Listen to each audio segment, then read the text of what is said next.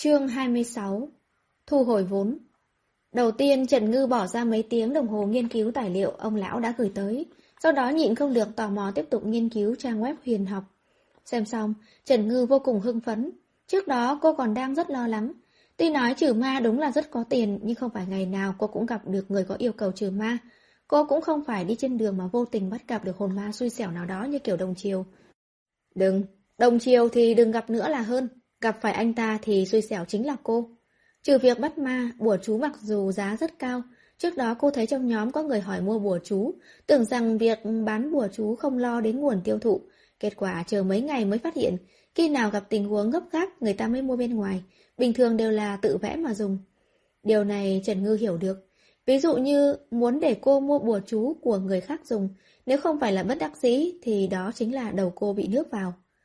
Hai ngày trước cô mới mở một cửa hàng bán đồ linh vật trên mạng, bán mấy bùa trừ ma, bùa chấn sát, nhưng ngay cả một người khách ghé thăm cũng không có. Trần Ngư không còn ôm bất cứ hy vọng gì với nó, cứ để ở đó thôi. May mà việc mở cửa hàng này không tính phí, bằng không thì tiếc muốn chết. Mặc dù bây giờ cô vẫn không biết việc xây đường cần bao nhiêu tiền, nhưng cũng phải tốn đến hàng trăm triệu. Coi ra, chút tiền nhỏ trong tài khoản ngân hàng của cô vẫn chưa thấm vào đâu cả. Mấy ngày nay, Trần Ngư đang còn suy nghĩ làm sao để kiếm tiền, bỗng nhiên lại phát hiện cái trang web huyền học này. Thật là không nhìn ra thì không biết, xem xong cũng mới giật mình. Trên đó là hàng hà xa số các loại nhiệm vụ giải quyết các vấn đề kỳ dị, tất cả đều đại biểu cho số dư tài khoản trong ngân hàng đó. Trần Ngư xem mà hai mắt phát ra ánh sáng của tiền luôn rồi. Tuy nói phí thủ tục hơi mắc một chút, nhưng không phải còn có admin của nhóm cô sao? Trần Ngư tham gia nhóm được hơn một tháng, rốt cuộc cũng cảm nhận được châm ngôn của nhóm. Nhóm tiết kiệm tiền. Kết quả của việc hưng phấn quá độ chính là ngày hôm sau người luôn dậy sớm nhất phòng năm 18, tây thi của chúng ta đã ngủ thẳng giấc tới giờ cơm trưa mới tỉnh dậy được. Sau khi ăn xong bữa trưa bạn cùng phòng mang về giúp, Trần Ngư lên giảng đường, đưa ánh mắt mơ màng nhìn lên bục giảng, cả người cố gắng giữ tỉnh táo. Về phần trên lớp, thầy đang giảng cái gì? Dù sao cũng vừa mới khai giảng, kiến thức cũng chưa có gì khó, khi nào về lật sách coi lại là được. Xong tiết học, Trần Ngư và các bạn đi ra khỏi phòng lớp, tiếp tục thảo luận hôm nay đi ăn gì. Khi dương mắt nhìn thấy dưới bậc cầu thang đang có một nhóm nữ sinh vây thành vòng tròn, vô cùng phấn khích. Đó là ông chủ của VK kìa. Tớ thích quần áo của họ nhất đó. Một quý có kiểu mới tớ đều đi mua. Đồng thiếu thực sự đẹp trai lại còn vừa đẳng cấp nữa. Màu sắc thiết kế của họ rất phong cách. Lần đầu tiên tớ thấy có một người đàn ông mặc đồ nhiều màu như vậy mà vẫn đẹp đó. Nghe nói đàn ông trong giới thời trang đều là gay đó. Cậu nói bậy gì thế? Hình như đồng thiếu mỗi mùa thời trang đều thay bạn gái đó. Làm sao bây giờ đây? Đồ này của tớ là fake A, anh ấy có thể nhận ra không? Nghe mọi người bàn tán, Hàn Du và Phương Phỉ Phỉ rất nhanh liền đoán được người phía dưới là ai, lập tức hưng phấn dắt Trần Ngư và Trương Mộc Quản đến xem náo nhiệt. Thì ra, người ở đó là đồng thiếu, là nam thần của mình đó. Phương Phỉ Phỉ vừa kéo Trần Ngư, vừa phổ cập giáo dục cho cô nghe. Tớ chỉ mặc nhãn hiệu quần áo do anh ấy thiết kế. Cậu đi mà lừa quỷ ấy, tớ không tin từ nhỏ cậu chưa mặc đồng phục bao giờ. À, tớ cũng thích anh ấy lắm. Anh ấy đẹp trai siêu cấp luôn ý. Hàn Du cũng rất kích động. Trần Ngư bị cưỡng ép chen chúc trong đám đông, trong lòng bi thương vô cùng. Các cậu nhìn nam thần của các cậu, sao phải kéo mình vào? Mình đâu biết đồng thiếu là người nào đâu à? Mặc dù Trần Ngư rất chi là không tình nguyện, nhưng theo sự thúc đẩy của đám đông, cùng Phương Phỉ Phỉ bị đẩy lên phía trước. Nam thần, nam thần! Phương Phỉ Phỉ phấn khích nhìn nam thần phía trước vẫy tay điên cuồng. Trần Ngư cũng ngó nhìn theo, đột nhiên cảm thấy chàng trai đeo kính dâm đứng cách đó không xa, nhìn hơi hơi quen mắt. Đồng thiếu chậm rãi quay đầu lại, đang định cho đám đông fan hâm mộ một nụ cười quyến rũ, thì không ngờ lại nhìn thấy người mà cậu ta đang tìm kiếm bấy lâu. Đồng chiều cười đắc ý, đưa tay lấy kính dâm xuống tùy ý gài lên cổ áo. Trong tiếng hét chói tai của đám đông thiếu nữ hâm mộ, bước về phía Trần Ngư. Chú hai còn sợ người ta không đồng ý nữa chứ. Nhìn xem, Trần Thiên Sư không phải cũng là fan hâm mộ của mình hay sao? Tuy cậu ta không có ký ức thời gian còn là sinh hồn, nhưng thử hỏi, người phụ nữ nào có thể chống lại sự quyến rũ của cậu ta? Coi như là không bị cậu ta quyến rũ, nhưng cũng không thể chống lại sự hấp dẫn của các bộ trang phục do cậu ta thiết kế. Đồng chiều vừa tự bổ não, vừa tự tin bước tới. Mặc dù tôi không còn nhớ em, nhưng chắc chắn là em còn nhớ tôi chứ. Đồng chiều nhìn Trần Ngư nháy mắt cười mờ ám. Anh là ai thế? Về mặt Trần Ngư không thay đổi. Đồng chiều vừa định bày ra tư thế đẹp trai lóa mắt, xém chút nữa thì ngã ngửa. Thi Thi, cậu không biết anh ấy hả? Đó là đồng chiều đó, là nhà thiết kế thời trang nổi tiếng nhất cả nước đó. Trang phục anh ấy thiết kế rất đẹp. Phương Phỉ Phỉ đang đứng bên cạnh lại phổ cập kiến thức cho Trần Ngư. Đồng chiều vui mừng gật đầu, cuối cùng cũng có người biết nhìn hàng. Nhịn không được nhìn Phương Phỉ Phỉ cho cô cái nháy mắt phóng điện. Mặt Phương Phỉ Phỉ đỏ bừng lên. Tớ không để ý. Trần Ngư nhún vai. Chẳng lẽ mình nhận nhầm người rồi? Với niềm tin mù quáng và sự quyến rũ của bản thân, đồng chiều lấy điện thoại di động ra, nhấn mở thư viện ảnh, lật đến hình chụp của Trần Ngư, cẩn thận so sánh một hồi, rồi nói. Đúng rồi mà, mặc dù so với trên ảnh thì em ở bên ngoài trắng hơn một chút, nhưng là cùng một người mà. Cô nhóc, em tên Trần Ngư phải không? Đồng chiều hỏi. Anh biết Thi Thi nhà chúng em sao? Trần Ngư không trả lời, đứng bên cạnh Phương Phỉ Phỉ đã dành việc xác nhận danh tính cho cô. Quả nhiên là em. Khi xác định đúng người, đồng chiều đưa tay kéo Trần Ngư ra khỏi đám đông. Nhóc con, em đi theo tôi. Hại cô tốn nhiều bùa chú như thế mà lại còn dám trêu chọc cô. Thủ mới hận cũ kéo tới. Trần Ngư dẫm mạnh xuống chân đồng thiếu làm cậu ta đau đến mức phải rên lên một tiếng. Ngồi xổm xuống che lấy chân mình. Giày FS đó. Một đôi giá mười mấy vạn luôn đó. Một cô gái đứng bên báo giá đôi giày. Mười mấy vạn? Trần Ngư đạp nốt vào chiếc còn lại. À, em đang làm cái gì vậy hả? Đồng chiều tức giận ngẩng đầu. Còn dám làm phiền tôi thử xem. Trần Ngư nói xong kéo tay phỉ phỉ đi tìm hai người bạn còn lại. Em đứng lại đó cho tôi. Làm sao mà Trần Ngư có thể để ý đến cậu ta? Cô bước đi không thèm quay đầu lại. Đến quán ăn ngoài trường, các bạn cô làm gì còn tâm trạng ăn cơm, tất cả tập trung nhìn chằm chằm Trần Ngư đang ăn quên trời quên đất. Trần Ngư cuối cùng cũng ăn no, ngẩng đầu đối diện với ba cặp mắt sáng rực, lập tức bị dọa mà nấc lên một cái. Các cậu, các cậu nhìn gì thế? Trần Ngư cầm ly nước bên cạnh, tranh thủ uống một ngụm. Nói, làm sao cậu biết đồng thiếu? Phương Phì Phì hỏi trước. Nhóc con, em đi theo tôi. Vẻ mặt Hàn Du đầy mập mờ. Cậu có biết lần trước người được anh ấy dẫn đi là ai không hả? Siêu mẫu quốc tế Lữ Vi Vi đó. Cũng là bạn gái thứ 15 của anh ấy nữa. Trương Mộc Hòa nói. Các cậu không ngốc đâu. Rõ ràng là đồng thiếu biết Thi Thi. Há miệng liền gọi tên của Thi Thi kìa. Phương Phỉ Phỉ nói. Sao chúng tớ không biết? Chuyện lúc nào?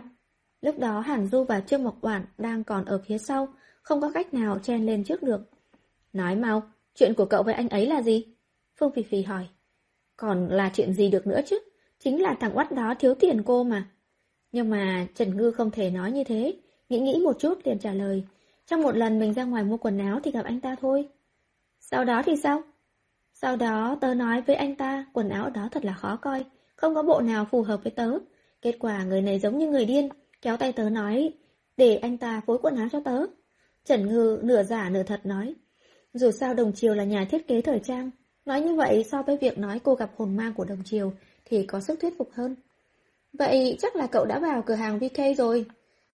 Cậu lại dám ở trước mặt nhà thiết kế nói quần áo của người ta khó coi, không trách được anh ấy đi tìm cậu. Nhưng mà cũng không phải là không tốt. Đồng thiếu nói tự mình phối quần áo cho cậu kia. Quần áo của nhà anh ta đắt như vậy, tớ làm sao mà mua nổi chứ? Trần Ngư nói, um, cũng đúng. Đồng thiếu tự mình ra tay, chắc chắn là có giá trên trời. Loại sinh viên phổ thông như bọn cô làm sao mà trả nổi. Ba người xem như là đồng ý cách giải thích của Trần Ngư. Bữa ăn cũng đã xong, mọi người đứng dậy tính tiền. Nhân viên thu ngân thông báo đã có người thanh toán. Ai vậy? Hàn Du hỏi. Vị tiên sinh đã tính tiền nói chờ các cô ở bên ngoài. Nhân viên thu ngân nói. Bốn người mang theo nghi ngờ đi ra cửa tiệm ăn. Mặc dù mùa hè ngày tương đối dài, nhưng cũng là thời gian ăn cơm tối. Sắc trời cũng đã nhá nhem. Đối diện bên kia đường, một chiếc xe hơi sang trọng đang lẳng lặng đứng chờ. Mặc dù đồng thiếu không đứng bên ngoài, nhưng chiếc xe này mọi người vừa mới nhìn. Nên cũng không khó đoán được người bên trong là ai. Thì ra là đồng thiếu. Trần Ngư nhướng mày nhỏ giọng nói. Đừng để ý đến anh ta, chúng ta đi thôi. Mọi người vừa quay đầu bước đi được hai bước thì thấy một người thanh niên mặc bộ đồ vest màu đen ngăn lại. Trần Tiểu Thư, cô có thể dành chút thời gian nói chuyện được không? Trần Ngư nhìn thấy trên người anh ta có thấp thoáng linh lực thì biết anh ta cũng là người trong giới huyền học. Cô trầm tư hai giây rồi đi về phía người thanh niên. Ngồi trong xe, đồng chiều nhìn cảnh này nhịn không được nhíu mày. Chẳng lẽ mình không đẹp trai bằng tưởng Huy, mặt chữ điền này à? Trần Thiên Sư, trời sắp tối rồi. Tưởng Huy nói. Cho nên, Trần Ngư không hiểu hỏi. Cái vận kia khi trời tối sẽ tới tìm đồng thiếu. Tưởng Huy nói, trong thời gian này sư phụ tôi vì bảo vệ đồng thiếu đã bị thương nặng rồi. Trần Ngư nghe vậy thì hiểu rõ. Thì ra, cái sắc sống kia vẫn không từ bỏ đồng chiều xui xẻo này. Nó không phải chỉ cần nuốt sinh hồn thôi sao? Các anh chỉ cần phòng ngừa không để cho sinh hồn của anh ta bị dẫn đi là được chứ gì? Trần Ngư nói. Người sau khi chết trong khoảnh khắc, hồn phách vẫn còn mang theo sinh khí. Tưởng Huy nhắc nhở. Trong nháy mắt, sắc mặt Trần Ngư trở nên nghiêm trọng hơn. Đây là sắc sống sẽ không quan tâm gì hết, giết ngay không hỏi. Trước đó, nhờ phúc của Trần Thiên Sư đã cứu được đồng thiếu, nhưng không hiểu vì sao, quái vật kia vẫn cứ nhìn chằm chằm đồng thiếu không tha. Đó là vì đồng thiếu của các anh được nuôi quá tốt. Trong linh hồn mang theo linh lực, với lại, người có ngày sinh là ngày âm tháng âm năm âm cũng không có nhiều. Cái gì? Tưởng Huy không hiểu lắm.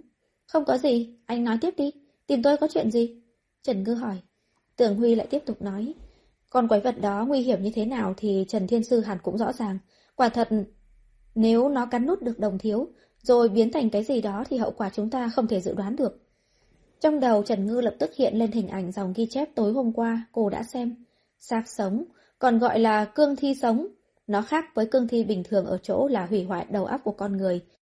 Mỗi khi nó cắn nuốt, sinh hồn, thì sức mạnh của nó sẽ càng nhân lên. Trần Ngư do dự một chút rồi nói, hiện giờ tôi cũng không có cách nào có thể giúp đỡ. Hôm đó để đối phó với nó, mấy bảo bối và bùa chú của tôi đều đã sử dụng hết cả rồi. Cái này không thành vấn đề. Tưởng Huy lập tức nói, ngài cần bảo bối hay bùa chú gì thì cứ việc nói. Sư phụ đã chuẩn bị một dự toán cho ngài, một ngàn vạn để mua sắm các loại bùa chú bảo bối. Nếu không đủ thì chúng tôi có thể chi thêm. Hôm đó khi đón đồng thiếu từ chỗ Trần Thiên Sư về, sư phụ phát hiện có đặc điểm nhỏ. Đó là Trần Thiên Sư rất mê tiền. Một ngàn vạn! Trần Ngư bị dọa mà lảo đảo. Trần Thiên Sư, ngài làm sao vậy? Tưởng Huy quan tâm hỏi. À, không sao, tôi dẫm lên hòn đá nên bị trượt chân. Trần Ngư cưỡng chế mình bình tĩnh lại, nói. Tôi muốn mua đồ gì thì các anh mua hay là tự tôi đi mua? Chúng tôi mua cũng được, mà ngài mua cũng được. Tưởng Huy nói. Trần Ngư cúi đầu trầm tư. Trên thực tế là đang cố gắng kiềm chế tâm trạng kích động của mình. Một ngàn vạn, một ngàn vạn đó. Trừ cái đó ra, nếu như Trần Thiên Sư đồng ý giúp đỡ, chúng tôi còn chuẩn bị một ngàn vạn phí vất vả. Tưởng Huy tiếp tục dội bom. Tôi đồng ý. Trần Ngư nói lời chính nghĩa. Nếu để cho quái vật kia lộng hành, chẳng phải là sẽ gây hại cho nhân gian sao? Vâng, Trần Thiên Sư thật có tâm. Vậy anh chuyển tiền cho tôi trước đi. Tôi cần mua một số bảo bối và bùa chú. Trần Ngư nói. Xin hỏi Trần Thiên Sư muốn bảo bối và bùa chú gì? Ở đây chúng tôi cũng mang theo... À, bùa chú và bảo bối tôi mua đường chế tạo theo phương pháp đặc biệt của các anh không được. Trần Ngư nói, phương pháp của tôi hơi khác một chút, không sử dụng bùa chú thông thường được. Vâng, tôi biết rồi, tôi chuyển khoản cho ngài ngay đây. Sư phụ đã nói chỉ cần Trần Thiên Sư đồng ý, tiền chỉ là chuyện nhỏ. Chương 27 Tái đấu với xác sống Vì hai ngàn vạn mà phải khom lưng lần nữa, Trần Ngư vui mừng đi về phía các bạn học, định giải thích một chút rồi rời đi.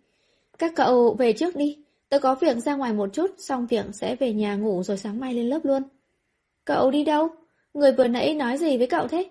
Mọi người đều biết nhà Trần Ngư khá gần trường nên về nhà cũng không khác thường, nhưng nhìn mặt mày Trần Ngư vui thế kia thì cũng biết là có chuyện tốt xảy ra. Không phải lúc nãy tớ nói rồi sao? Đồng thiếu kia nói nhất định phải giúp tớ phối quần áo. Giọng nói Trần Ngư kích động. Anh ta nói anh ta cần chứng minh quần áo của anh ta là đẹp nhất. Chỉ cần tớ đồng ý cho anh ta phối đồ thì anh ta sẽ miễn phí quần áo cho tớ. Đưa hai ngàn vạn cho cô đó. Thu hồi vốn rồi. À! Thật hả? Để chúng tớ đi cùng được không? Mấy cô nương trẻ đều là những người mê ăn diện. Được nhà thiết kế thời trang nổi tiếng phối đồ cho luôn đó. Ê, cái này thì chắc là không được rồi. Trần Ngư đau lòng. Ừ, cũng phải. Đồng thiếu chắc là đưa cậu đến văn phòng của anh ấy. Người ngoài cũng không thể vào được đâu. Hàn Du lý giải. Không sao hết. Chờ mai Trần Ngư quay về chúng ta nhìn là biết ngay thôi. Trương Ngọc Hoàn an ủi. Đúng đúng.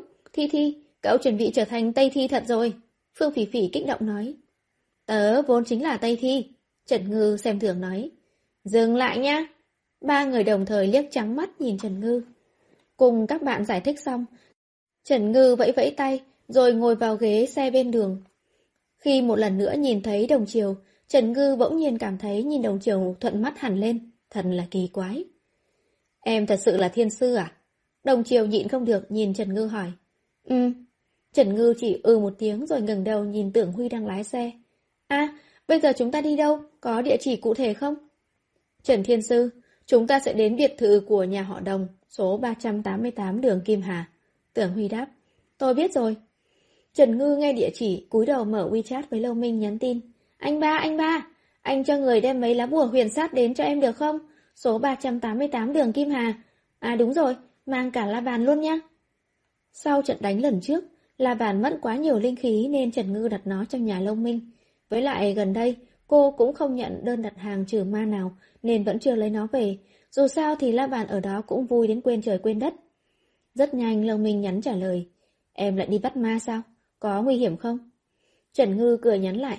Có bùa huyền sắt của anh ba rồi, không sợ nguy hiểm. Đang ngồi vẽ thiết kế vũ khí, Lâu Minh nhìn câu trả lời thì cười nhẹ một tiếng. Cô nhóc này miệng thật là ngọt.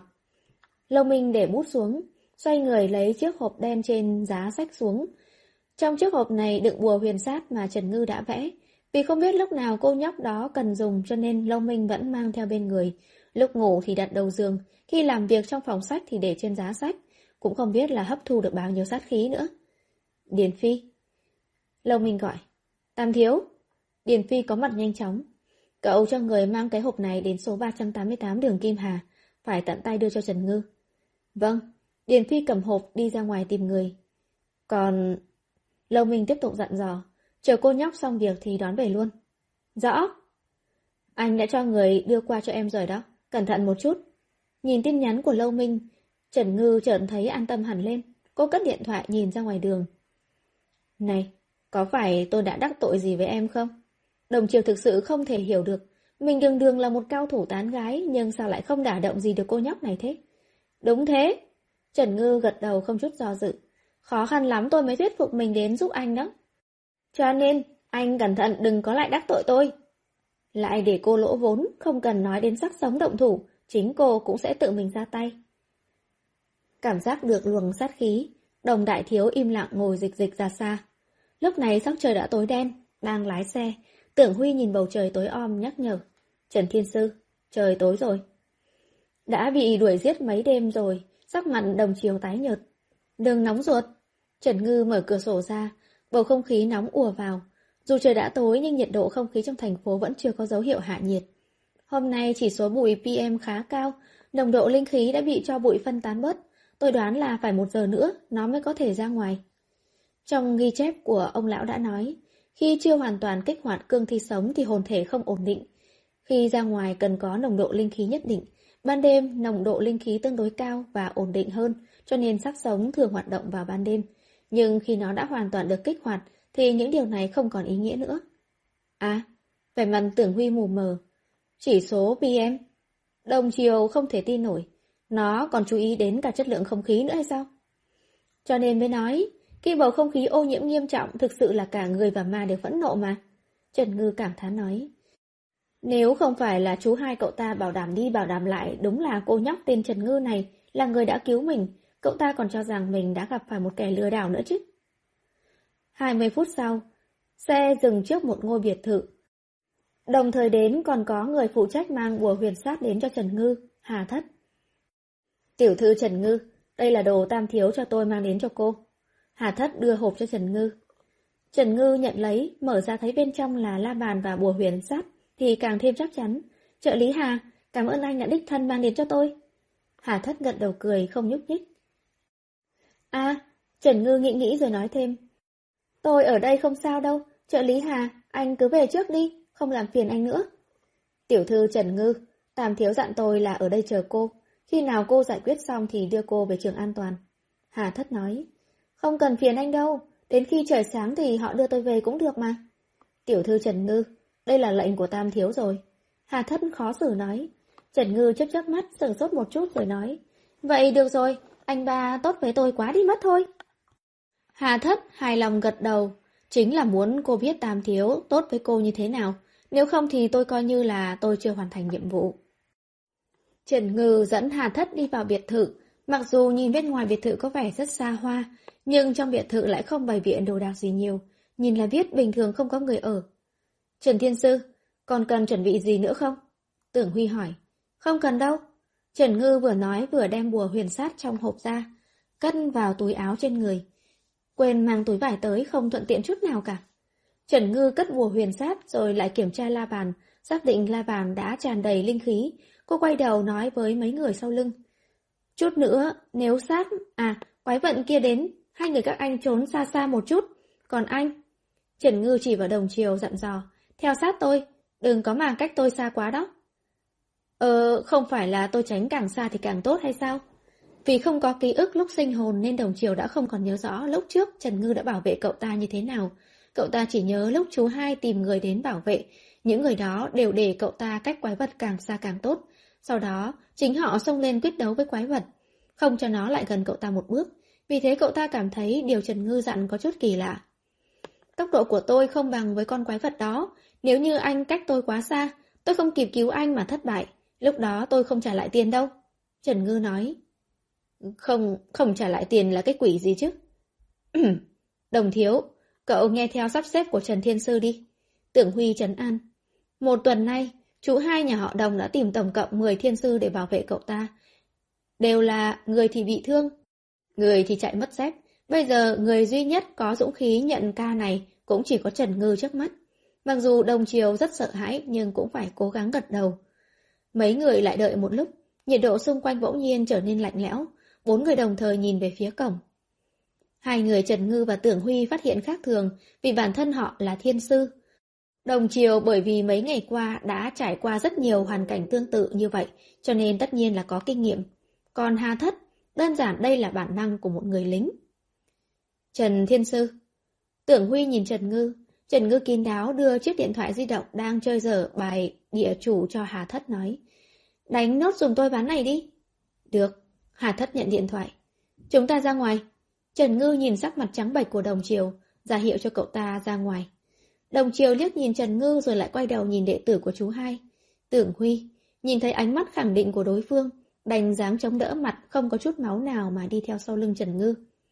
Hà Thất chờ hai người đi ra khỏi cổng, cho điện thoại di động của Trần Ngư vào túi, cầm lấy chiếc hộp đang để ở trên bàn rồi chạy lên lầu 2. Ở trong phòng đợi, an toàn thì có an toàn, nhưng nhỡ đâu Trần Tiểu Thư gặp nguy hiểm gì thì ngay cả cơ hội ném bùa ra hỗ trợ cũng chẳng có. Tưởng Huy sửng sốt một giây, rồi cũng theo sau lưng Hà Thất chạy lên. Trong sân tay trái Trần hư cầm la bàn. Tay phải sờ sờ hai lá bùa huyền sắt, lặng lặng nhìn về phía chân trời. Ở đó có một đám mây mù đen đặc, dưới ánh trăng bay nhanh về phía này. Nó, nó tới rồi sao? Giọng nói của đồng chiều vì sợ hãi mà run lên. Trần Ngư hơi ghét bỏ nhìn cậu ta. Sao mới có một tuần không gặp mà anh càng ngày càng nhát gan như vậy? Cậu ta cũng đâu có muốn như vậy đâu. Đồng chiều tỏ ra vô cùng phiền muộn. Thử hỏi một người bị một con quái vật không nhìn thấy truy sát 7-8 lần. Và lại mỗi lần đều có cảm giác suýt nữa thì ngòm củ tỏi. Cô có đáng tin cậy không vậy? Hả, đến bây giờ anh mới hỏi vấn đề này sao? Trần Ngư nhịn không được mà tò mò. Nếu như tôi không đáng tin cậy thì anh định làm thế nào? Tôi làm ma, cũng sẽ không bỏ qua cho cô. Đồng chiều vô cùng đáng thương nói. Chẳng lẽ anh không biết là sau khi sinh hồn bị cắn nuốt, ngay cả cơ hội làm ma anh cũng chẳng có sao? Trần Ngư kinh ngạc nói. Cô... Bỗng nhiên đồng chiều rất muốn khóc.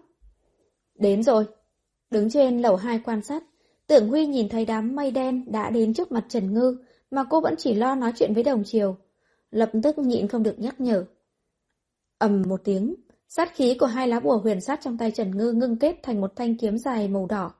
Khi sát khí màu đỏ chạm vào màn xương đen lập tức cắt đứt lệ khí, nhắm thẳng về phía linh hồn đang đứng trong đám mây đen. Ác ma dùng tốc độ nhanh hơn cả lúc đến, bay ngược ra ngoài, đứng cách Trần Ngư hơn 5 mét. Khí đen dày đặc không ngừng luân chuyển, từ từ ngưng tụ, cuối cùng hiện lên một bóng người cao lớn. Rõ ràng chỉ là linh hồn mà thôi, nhưng vẫn có thể nhìn ra được cái bóng mờ mờ dưới ánh trăng. Linh hồn so với lần trước ngưng tụ được nhiều hơn, sinh khí cũng dày đặc hơn. Xem ra, trong khoảng thời gian này nó đã cắn nuốt không ít sinh hồn. Không phải gần đây có rất nhiều thiên sư giúp đỡ hay sao? Sao có thể để nó cắn nuốt nhiều sinh hồn như vậy? Xem ra con quái vật này cũng đang muốn nhanh chóng sống lại. Trần Ngư nhíu mày. Lại là mi. Một giọng nói của đàn ông âm u vang lên. Nó... nó biết nói chuyện luôn rồi. Trên lầu tưởng Huy thực sự kinh hãi. Nó nói cái gì thế? Hà thất không nghe được hồn ma nói chuyện, chỉ có thể hỏi tưởng Huy đang đứng bên. Trần Ngư đem thanh kiếm sắt khí màu đỏ chắn ngang ngực hỏi. Mới có mấy ngày không gặp, mi đã biết nói chuyện rồi. Ta sắp sống lại rồi, thiên sư nhỏ, mi đừng cản trở ta. Sắc sống nói, mi sai rồi. Để cho mi phục sinh, mi vẫn còn thiếu một sinh hồn có ngày sinh là ngày âm tháng âm năm âm, mang theo linh lực. Người sinh vào ngày âm tháng âm năm âm có rất nhiều, nhưng trên hồn phách mang theo linh lực thì lại không có bao nhiêu. Trần Ngư lắc đầu. Nếu đã biết, thì đừng có cản trở ta. Ta không ngại giết thêm một người nữa đâu. Ánh mắt sắc sống nhìn thẳng vào khuôn mặt trắng bệch của đồng triều đang đứng sau lưng Trần Ngư. Cũng bởi vì ta biết rõ, cho nên mới ở đây cản trở mi nè. Trần Ngư vừa dứt lời, tay trái ném la bàn ra, tay phải vung kiếm lên. Giác sống cũng vung tay ném ra một luồng khí đen mới cản được sự tấn công của la bàn. Ngay sau đó, Trần Ngư vung kiếm chém tới.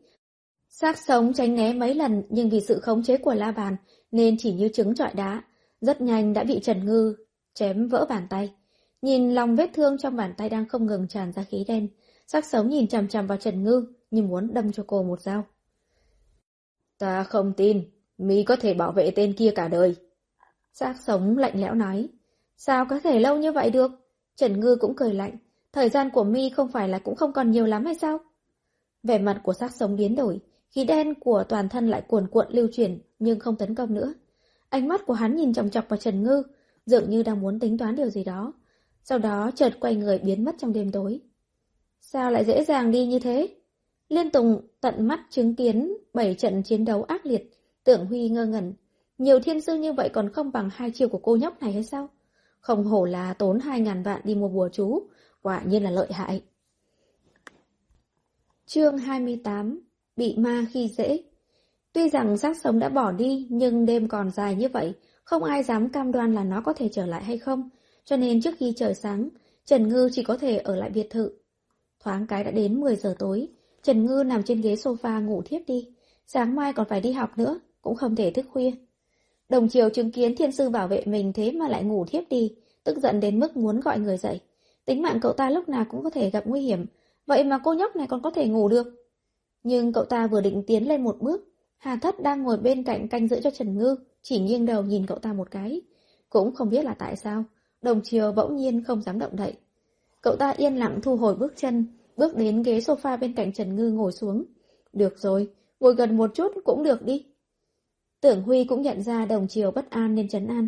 Đồng thiếu, cậu yên tâm, khi quái vận kia đến gần, Trần Thiên Sư sẽ có phản ứng. Đồng chiều nghe Tưởng Huy giải thích thì yên tâm hơn, không còn cảm thấy Trần Ngư đi ngủ là không quan tâm cậu ta, mà cảm thấy là cô đang nghỉ ngơi dưỡng sức. Vì thế cậu ta cũng gác chân lên ghế sofa, bắt trước Trần Ngư ngủ mất rồi. Đây là cậu ta cũng quá yên tâm đi. Một đêm qua đi, dường như đã được đặt báo thức, khi mặt trời vừa mới ló dạng, Trần Ngư đã chấp chớp mắt tỉnh dậy. Trời sáng rồi sao? Trần Ngư xoa xoa mắt rồi ngồi dậy. Trời sáng rồi. Đứng một bên Hà Thất trả lời. Trần Ngư ngẩng đầu nhìn Hà Thất, thấy dáng người anh chàng vẫn thẳng tắp, quần áo không một nếp nhăn thì nghi ngờ hỏi. Trợ lý Hà, anh không ngủ chút nào sao? Tam thiếu dặn tôi phải bảo vệ cẩn thận cho cô. Hà Thất lại một lần nữa nhấn mạnh. Ngụ ý chính là cả đêm không ngủ. Được người khác bảo vệ cẩn thận từng ly từng tí, làm Trần Ngư có cảm giác không quen. Trong thâm tâm cô hiểu rõ, sự bảo vệ của trợ lý Hà nói thật là không giúp ích được bao nhiêu. Trợ lý Hà là người bình thường, không thể nhìn thấy được hồn ma và xác sống, nên dù cô gặp phải nguy hiểm, Hà Thất cũng không giúp được gì. Nhưng trong lòng Trần Ngư vẫn rất cảm động, chỉ vài lần có duyên với nhau mà thôi, mà còn dưới tình cảnh là cô mặt dày mày dạn nhờ giúp đỡ, nhưng anh ba chẳng những không thấy cô phiền phức, mà còn quan tâm chăm sóc cô như vậy. Trần Ngư cảm động, đồng thời âm thầm quyết định. Chờ có số điện thoại của ông lão nhà cô, nhất định chuyện đầu tiên cô làm là hỏi thăm về sát khí trên người của anh. Suy nghĩ xong, Trần Ngư quay đầu nhìn đồng chiều vẫn còn ngủ say trên ghế sofa, nhìn vẻ mặt mệt mỏi của tưởng Huy nói. Trời sáng rồi, tạm thời đồng chiều sẽ không gặp nguy hiểm, vậy tôi đi trước đây. Vâng, Trần Thiên Sư, vậy còn tối nay thì sao? Mặc dù tạm thời đánh lui được quái vật, nhưng không có nghĩa là nó sẽ bỏ qua sinh hồn của đồng chiều. Đúng giờ tôi sẽ tới, Trần Ngư bảo đảm. Lúc này tưởng Huy mới an tâm. Đêm qua Trần Thiên Sư chỉ cần hai chiêu là đuổi được quái vật đi, chỉ cần có Trần Thiên Sư ở đây. Chắc chắn là đồng thiếu sẽ không sao. Rời khỏi biệt thự nhà họ đồng, Hà Thất lái xe hơi đi về phía đại học đế đô. Trên đường đi rất yên tĩnh, Hà Thất nhìn gương chiếu hậu thấy Trần Ngư đang cúi đầu chơi điện thoại di động, hỏi. Tiểu thư Trần Ngư, tối nay cô cũng đến nhà họ đồng nữa sao? Đúng vậy, xác sống kia còn thiếu hồn phách của đồng triều nữa là có thể sống lại. Chắc chắn nó sẽ không dừng tay đâu. Trần Ngư vừa trả lời, vừa nhìn ghi chép của ông lão trong điện thoại di động. Dùng bảy lá bùa trừ ma cấp cao, tạo thành trận pháp thất sát. Lần trước, khi cùng sắc sống đánh nhau, bùa trừ ma Trần Ngư đã sử dụng hết rồi, làm cô lập tức cảm thấy sầu ơi là sầu. Xem ra phải dành chút thời gian đến nhà anh ba ké chút linh khí để vẽ bùa. Nhưng mà tuần này thầy khóa biểu rất nhiều môn nha. Nếu như chờ đến cuối tuần, như vậy thì ngày nào cô cũng phải chạy đến nhà họ đồng ấy sao? Còn thiếu. Vậy cái gì xác sống kia đã cắn nuốt rất nhiều hồn phách hay sao? Hà thất tò mò hỏi. Nó muốn hoàn toàn thoát khỏi trạng thái hồn phách, trở thành người chết sống lại, nhất định trong vòng 49 ngày liên tục phải cắn nuốt 16 sinh hồn. Trần Ngư nói. Nói cách khác, nó đã cắn nuốt 15 sinh hồn rồi. Nghĩa là tối hôm qua, quái vật kia đã giết chết 15 người. Phải, Trần Ngư cau mày, cho nên mới phải tiễn nó đi nhanh một chút. Đúng vậy, chỉ có thể tiễn nó đi. Ghi chép của ông lão đã nói rõ, khi xác sống bắt đầu cắn nuốt sinh hồn, sức mạnh sẽ tăng lên gấp bội. Sinh khí trong hồn thể của nó càng ngày càng lớn mạnh, sẽ làm cho xác sống nguy hiểm hơn hồn ma bình thường. Nếu trực tiếp đánh cho xác sống hồn bay phách lạc là vô cùng khó, chỉ ít là với khả năng hiện giờ của Trần Ngư là không thể. Cho nên biện pháp tốt nhất chính là mở cửa âm, đem nó giao cho hắc bạch vô thường. Nguyên gốc lời của ông lão là, nếu như là ông, đập chết liền đập chết, nhưng con nhóc con vẫn nên ngoan ngoãn mở cửa âm đi thôi. Đừng có thiếu thận trọng mà cố đánh nhau với nó. Khi xác sống không còn gì để mất thì sức mạnh của nó không thể xem nhẹ được đâu. Nếu hôm qua nó cắn nuốt được đồng chiều thì sẽ biến thành cái gì? Hà thất tò mò. Sẽ thoát khỏi trạng thái linh hồn, có đường thân thể. Lúc đó muốn đi tìm nó thì sẽ không còn dễ dàng nữa. Vậy là thực sự có thể sống lại hay sao? Hà thất không kìm được mà dùng mình. Người sau khi chết cũng có thể sống lại thật sao? Tất nhiên là không thể. Trần Ngư nói, trạng thái này chỉ có thể làm cho nó giống như người bình thường tồn tại trên thế giới. Nói cách khác, dù các anh không có mắt âm dương, thì vẫn có thể nhìn thấy nó, nghe được nó nói. Nhưng nó không cần ăn cơm, không cần uống nước, không cần hô hấp, cũng không cần ngủ. 30 năm sau, lại trở về trạng thái hồn phách, sau đó lại bắt đầu cắn nút sinh hồn, vòng đi vòng lại, cho nên mới gọi là sắc sống. Nói cách khác, đây có khả năng không phải lần đầu tiên nó cắn nút sinh hồn để sống lại. Hà thất cả gan suy đoán. Ừm, cũng có khả năng này. Hiểu biết của Trần Ngư về xác sống đều là từ ghi chép của ông lão, cho nên cô cũng không chắc chắn lắm.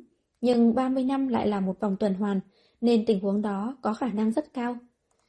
Tiểu thư Trần Ngư, làm ơn, cô nhất định phải diệt trừ nó. Hà thất bỗng nhiên trịnh trọng nói, loại quái vật vô hình giết người này thật sự là quá đáng sợ. Trần Ngư ngờ ngác nhưng vẫn trả lời. Tôi đã nhận đơn hàng này, đương nhiên là không bỏ dở nửa chừng. Hai người nói chuyện nên rất nhanh, đã về đến gần Đại học Đế Đô. Vì Trần Ngư muốn mua đồ ăn sáng nên Hà Thất lái xe đến cửa hông của trường, nơi có rất nhiều quán hàng rong bán đồ ăn sáng. Trần Ngư nhìn quán bán phá lấu bên đường, bụng kêu rột rột. Trợ lý Hà, tôi mời anh ăn sáng nha, cảm ơn anh đã đưa tôi về trường. Tiểu thư Trần Ngư nên cảm ơn Tam Thiếu mới phải. Tôi... Chúng ta cứ ăn trước, sau đó tôi mua một phần, nhờ anh mang về cho anh ba. Phá lấu của quán này ăn rất ngon, anh ba chắc chắn sẽ thích ăn. Trần Ngư nói thêm. Mang bữa sáng về cho Tam Thiếu ư? Hà Thất liền vui vẻ đồng ý. Ngoài phá lấu còn các món khác cũng rất ngon nữa. Trần Ngư vừa đi vừa giới thiệu nhiệt tình. Kia là bánh tay cầm, bánh crepe hoa quả, còn có bánh bao hấp. Hà Thất đang mỉm cười lắng nghe, bỗng nhiên xuyên qua âm thanh huyên náo của các cửa tiệm ăn buổi sáng. Hà Thất nghe được tiếng đầu đạn xé gió bay đi. Mặt Hà Thất biến đổi, kéo Trần Ngư lăn một vòng ra sau xe. Chiu! Một viên đạn sượt qua bả vai của Trần Ngư, cắm vào gốc cây bên cạnh. Đừng động. Hà thất để Trần Ngư núp vào, còn cậu lại đứng thẳng người đi ra, hai mắt không chớp nhìn chằm chằm vào một ô cửa sổ. Trên một căn nhà ba lầu đối diện bên kia đường. Tay bắn tỉa bên kia đường nhìn vào ống kính thấy được ánh mắt của Hà thất, biết được mình đã bại lộ, nhanh chóng thu dọn súng thoát khỏi hiện trường. Hà Tất biết đối tượng thấy mình đã bị phát hiện sẽ nhanh chóng bỏ đi, nhưng anh ta không dám mạo hiểm để Trần Ngư lại một mình. Anh gọi điện báo cáo tình hình cụ thể cho Tam Thiếu, sau đó chở Trần Ngư rời khỏi Đại học Đế Đô. Lúc nãy là súng sao? Trần Ngư chậm nửa nhịp, giờ mới hỏi. Gần đây cô có đắc tội người nào không? Hà Thất vừa lái xe vừa hỏi. Không có nha. Trần Ngư vô tội nói. Cô thấy ma còn nhiều hơn thấy người. Nói cô đắc tội với ma thì nghe còn có lý hơn. Vậy chúng ta cứ về cô tập thể trước, xem Tam Thiếu nói như thế nào đã. Trần Ngư nói. Trần Ngư nghĩ nghĩ, cũng không có biện pháp nào khác, đành phải theo Hà Thất về khu tập thể. Lâu Minh đã sớm nhận được tin tức cô nhóc bị người khác ám sát, mặc dù Hà Thất đã đảm bảo đi đảm bảo lại là Trần Ngư không bị thương chút xíu siêu nào, thế nhưng Lâu Minh vẫn không yên tâm, kiểm tra kỹ lưỡng một lần nữa. Em không sao đâu, chỉ hơi đói bụng chút thôi. Trần Ngư ôm bụng vô cùng đáng thương nói, em còn chưa ăn sáng nữa. Em thật là... Lâu Minh không nói được cô, đành cho người mang đồ ăn sáng lên cho Trần Ngư. Chỉ trong chốc lát, hai bát phá lấu nóng hổi đã được bưng lên. Lâu Minh thấy vẻ mặt Trần Ngư vô cùng thỏa mãn, ăn uống ngon lành, không có chút xíu cảm giác mình vừa từ cõi chết trở về. Nhịn không được hỏi. Bình thường nhìn em rất lợi hại, sao có người cầm súng chỉ vào em mà em không có cảm giác gì thế? Em là thầy bắt ma, em chỉ có cảm giác với âm khí này, ác khí này, sát khí này, hoặc những thứ có liên quan đến hồn ma. Còn đối với người sống, em cũng chỉ là người bình thường thôi. Vẻ mặt Trần Ngư biểu lộ, cô đây cũng là rất bất đắc dĩ. Em không sợ sao? Lầu mình hỏi, sợ chứ, nhưng ông nội em đã nói, em không có tướng chết sớm, cho nên chắc chắn là em sẽ không chết trẻ đâu. Trần Ngư ví dụ, anh xem xem, không phải vừa rồi trợ lý Hà đã cứu em sao? Em đúng là lạc quan. Lâu Minh bị Trần Ngư nói mà mắc cười, cô nhóc này không biết là lúc nãy mình đã may mắn đến mức nào, may mà có Hà Thất, trợ lý số 1 được tuyển chọn từ mấy vạn lính đặc trùng trong cả nước. Kinh nghiệm đầy mình ở cùng cô. Nếu đổi là người khác thì sao có thể kịp thời phát hiện có người ám sát, còn giúp cô tránh được một kiếp. anh ba, anh mau ăn đi, phá lấu để nguội không ngon đâu. Trần Ngư an ủi, chờ ăn xong em gọi điện cho anh trai em. Em muốn báo cảnh sát ư? Chuyện Trần Dương là cảnh sát tất nhiên là lâu mình biết từ lâu. Tất nhiên rồi ạ. À? Em không biết gì hết mà cũng muốn báo cảnh sát ư? Lâu mình hỏi, có người muốn giết em đó, chẳng lẽ em không nên báo cảnh sát sao? Trần Ngư hỏi ngược lại. Em... Cô nhóc này suýt chút nữa bị người ta giết chết, vậy mà không suy nghĩ vấn đề ở đâu.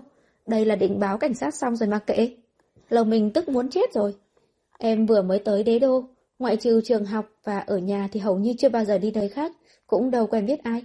Tại sao bỗng nhiên lại đắc tội người nào đó đến nỗi người ta thuê sát thủ giết em? Em cũng thấy kỳ lạ, cho nên em mới định báo cảnh sát đi nè. Trần Ngư trả lời. Lầu mình từ bỏ việc giải thích, nói thẳng. Chuyện nữa ăn cơm xong, em xin phép nghỉ hôm nay không đến trường nữa, cũng đừng báo cảnh sát. Chờ để mấy người hà thất điều tra xem sao đã rồi tính tiếp. Em cũng không muốn anh em biết việc nửa đêm khuya khoát em trốn nhà ra ngoài bắt ma chứ. Trần Ngư gật nhẹ đầu, đồng ý đề nghị của Lâu Minh. Đã không cần đi học, lại ở lại nhà của anh ba. Trần Ngư quyết định thực hiện kế hoạch lúc sáng đã nghĩ, vẽ em mấy tấm bùa trừ ma.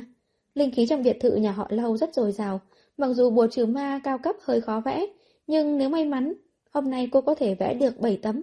Dù sao, kỹ năng vẽ bùa của cô là điều duy nhất ông lão ác miệng kia đã tán thưởng.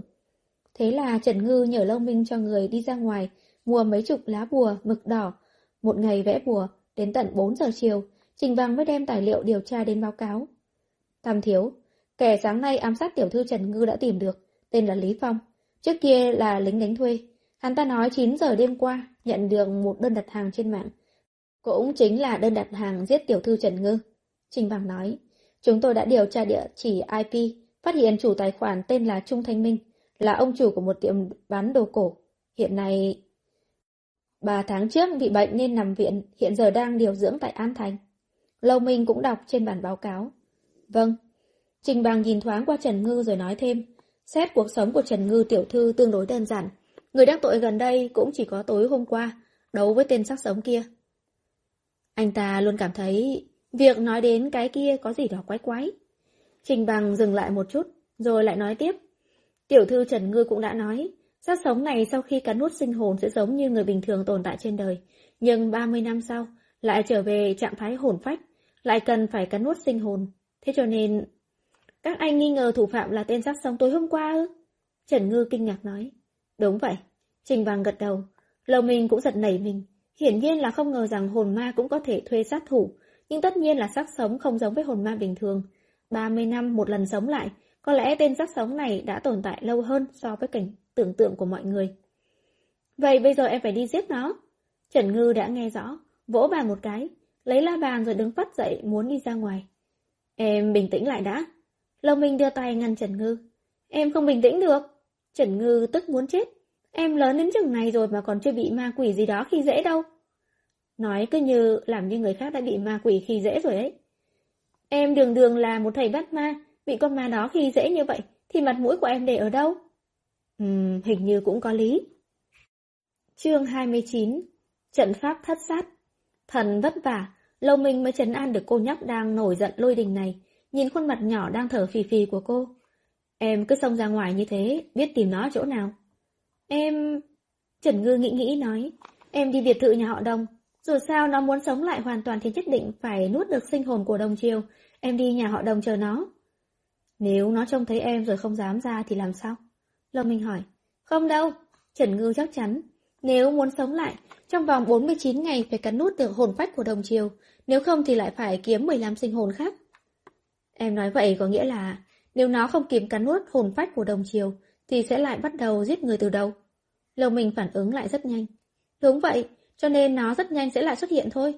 Đêm qua khi xem hơi thở trên thân sắc sống, Trần Ngư dường như có thể nắm chắc trăm phần trăm, thời gian còn lại của nó cũng không còn nhiều lắm. Trình bằng, cậu điều tra gần đây có những vụ án chết người kỳ lạ nào hay không? Xảy ra vào lúc nào? Lâu Minh hỏi Trình bằng. Tôi đã điều tra.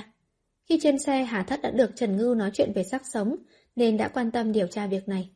Gần đây sở cảnh sát đúng là đang điều tra các vụ án giết người chưa rõ. Hai tháng vừa qua đã có 15 người chết đột ngột chưa rõ nguyên nhân. Khi số người chết lên đến 8, vụ cảnh sát đã chuyển hồ sơ đến tổ điều tra đặc biệt. Người chết sớm nhất là cách đây 45 ngày trước. Vậy là còn 4 ngày nữa. Bây giờ em đến biệt thự nhà họ Đồng. Mấy ngày tới em đều sẽ ở nhà họ. Trần Ngư nói, cầm la bàn lại định chạy đi luôn. Đợi một chút đã. Lâu Minh nghĩ tới tuần trước, khi Trần Ngư và xác sống đó chiến đấu với nhau, lo lắng hỏi. Một mình em có đối phó được với nó không? Trần Ngư bị Lâu Minh hỏi thế lập tức nhụt chí. À, em đánh không lại nó. Vậy, Lâu Minh đang định nói để anh tìm người giúp cô, thì lại nghe Trần Ngư hung dữ nói. Nhưng mà em có thể tiễn nó đi. Trần Ngư nói tiếp, nó cố gắng muốn sống lại như vậy, chắc là có nhiều điều lưu luyến ở trần gian. Hừ, vậy thì em sẽ tiễn nó đi âm phủ, cho hắc mạch vô thường thu thập nó, xem nó còn thuê sát thủ ở đâu. Nó mà thuê được thì em phục sát đất luôn. Lâu Minh nhịn không được mà cười ra tiếng hỏi. Em còn có thể đưa nó đi âm phủ? Ừ, mặc dù em rất muốn đánh cho nó hồn bay phách lạc, nhưng bây giờ em chưa có đủ năng lực đó. Không thể tự tay báo thù, cảm giác này thật là quá khó chịu mà. Vậy để anh nói hà thất cho mấy người đi theo em. lồng Minh nói. Không cần đâu, em... Anh biết năng lực bắt ma của em rất khá, nhưng sống trên đời này, các kiểu âm mưu ám sát này nọ, em không bằng mấy người hà thất đâu. Không đợi Trần Ngư nói hết câu, lồng Minh đã ngắt lời. Còn bốn ngày, nó hẳn còn sốt ruột hơn cả em. Nếu như nó cố tình xuất hiện dụ em đấu với nó, rồi lại bố trí người bên cạnh dùng súng bắn em, em có tránh được không? Ừm, không thể. Trần Ngư nghiêm túc suy nghĩ rồi lắc đầu. Vậy thì phải nghe lời. Mấy ngày này để bọn Hà Thất theo em đi. Lâu Minh nói. Vâng ạ. Trần Ngư cảm động nhìn Lâu Minh. Anh ba, anh tốt với em quá à. Lâu Minh cười, vuốt vuốt đầu Trần Ngư. Vì em cũng rất tốt mà. Bởi vì có em bắt ma trừ yêu, mọi người mới có cuộc sống bình yên. Đường Lâu Minh khen ngợi. Không hiểu sao, Trần Ngư lại đỏ mặt, chỉ có thể cười ngây ngô. Mà lúc này, trong nhà tổ của nhà họ Đồng ở đế đô, chú Hai Đồng dáng chống đỡ thân thể bị bệnh, cùng hai vị thiên sư nhà họ Tần và họ Lương bàn chuyện. Hai người này chính là người nối nghiệp của nhà họ Lương và nhà họ Đồng. Ba nhà có thế lực, danh vọng trong giới huyền học ở đế đô. Anh Đồng, thân thể của anh có khá hơn chưa? Lương Hoa Châu cũng chính là cha của Lương Quang, người nối nghiệp của nhà họ Lương hỏi. Ờ, tôi không sao. Nghỉ ngơi tu dưỡng một thời gian là sẽ tốt lên thôi. Đồng uy nói xong che ngực ho khan hai tiếng. Một vị thiên sư nữa là Tần Phi Minh hỏi. Đồng chiều không sao chứ? Nó không sao. Đồng uy đã nghe đệ tử của mình tưởng huy báo cáo. Trần Thiên Sư kia chỉ cần hai chiêu là đuổi được con quái vật kia đi. Nếu biết sớm như vậy thì đồng uy cũng không ngại Trần Thiên Sư là phụ nữ mà đi mời cô sớm hơn một chút. À, vậy là tốt rồi. Tần Phi Minh nói. Anh Tần, anh Lương, nhà họ đồng của chúng tôi chỉ chuyên về coi phong thủy bát quái, cho nên ở phương diện trừ ma thì không hiểu biết bằng hai vị. Hai anh có biết rõ thứ đó là cái gì không? Đồng uy hỏi. lượng hòa Châu liếc nhìn Tần Phi Minh một cái rồi nói. Hôm qua, tôi cùng ba tôi xem lại tài liệu của ông bà để lại. Cảm thấy thứ này có thể là xác sống như trong truyền thuyết đã nói. Đúng thế. Tần Phi Minh cũng nói. Xác sống ư? Đồng uy chưa từng nghe đến từ này. Đây là một loại tà thuật, bắt nguồn từ một môn phái lớn trong giới huyền học vào khoảng 600 năm trước. Tần Phi Minh nói. Nghe nói môn chủ của môn phái đó là một vị thiên sư thiên tài. Một ngày, vợ của ông ấy ngoài ý muốn mà qua đời. Ông ta không nỡ để vợ mình mất đi. Nên trước khi quỷ sai tới đã giấu linh hồn của vợ ông ta đi. Sau đó tốn 10 năm nghiên cứu ra môn phái tà thuật này. Ông ta thông qua một phương pháp đặc biệt để hồn phách của người vợ cắn nuốt 15 sinh hồn có ngày sinh là ngày âm tháng âm năm âm trong vòng 49 ngày và một sinh hồn mang linh lực thuần âm. Sau đó, linh hồn của người vợ sẽ trở lại thân thể và sống lại, nên người ta gọi là xác chết sống lại. Sau đó thì sao? Đồng uy hỏi. Nếu đã có ghi chép như vậy thì nhất định phải có cách giải quyết chứ. Lương Hoa Châu thở dài. 600 năm trước, người có thể diệt đường xác sống chính là người của phái Lạc Sơn. Phái Lạc Sơn ư? Đồng uy kinh ngạc hỏi. Sao tôi chưa nghe qua môn phái này bao giờ? Phái Lạc Sơn đã từng là môn phái trừ ma rất nổi tiếng.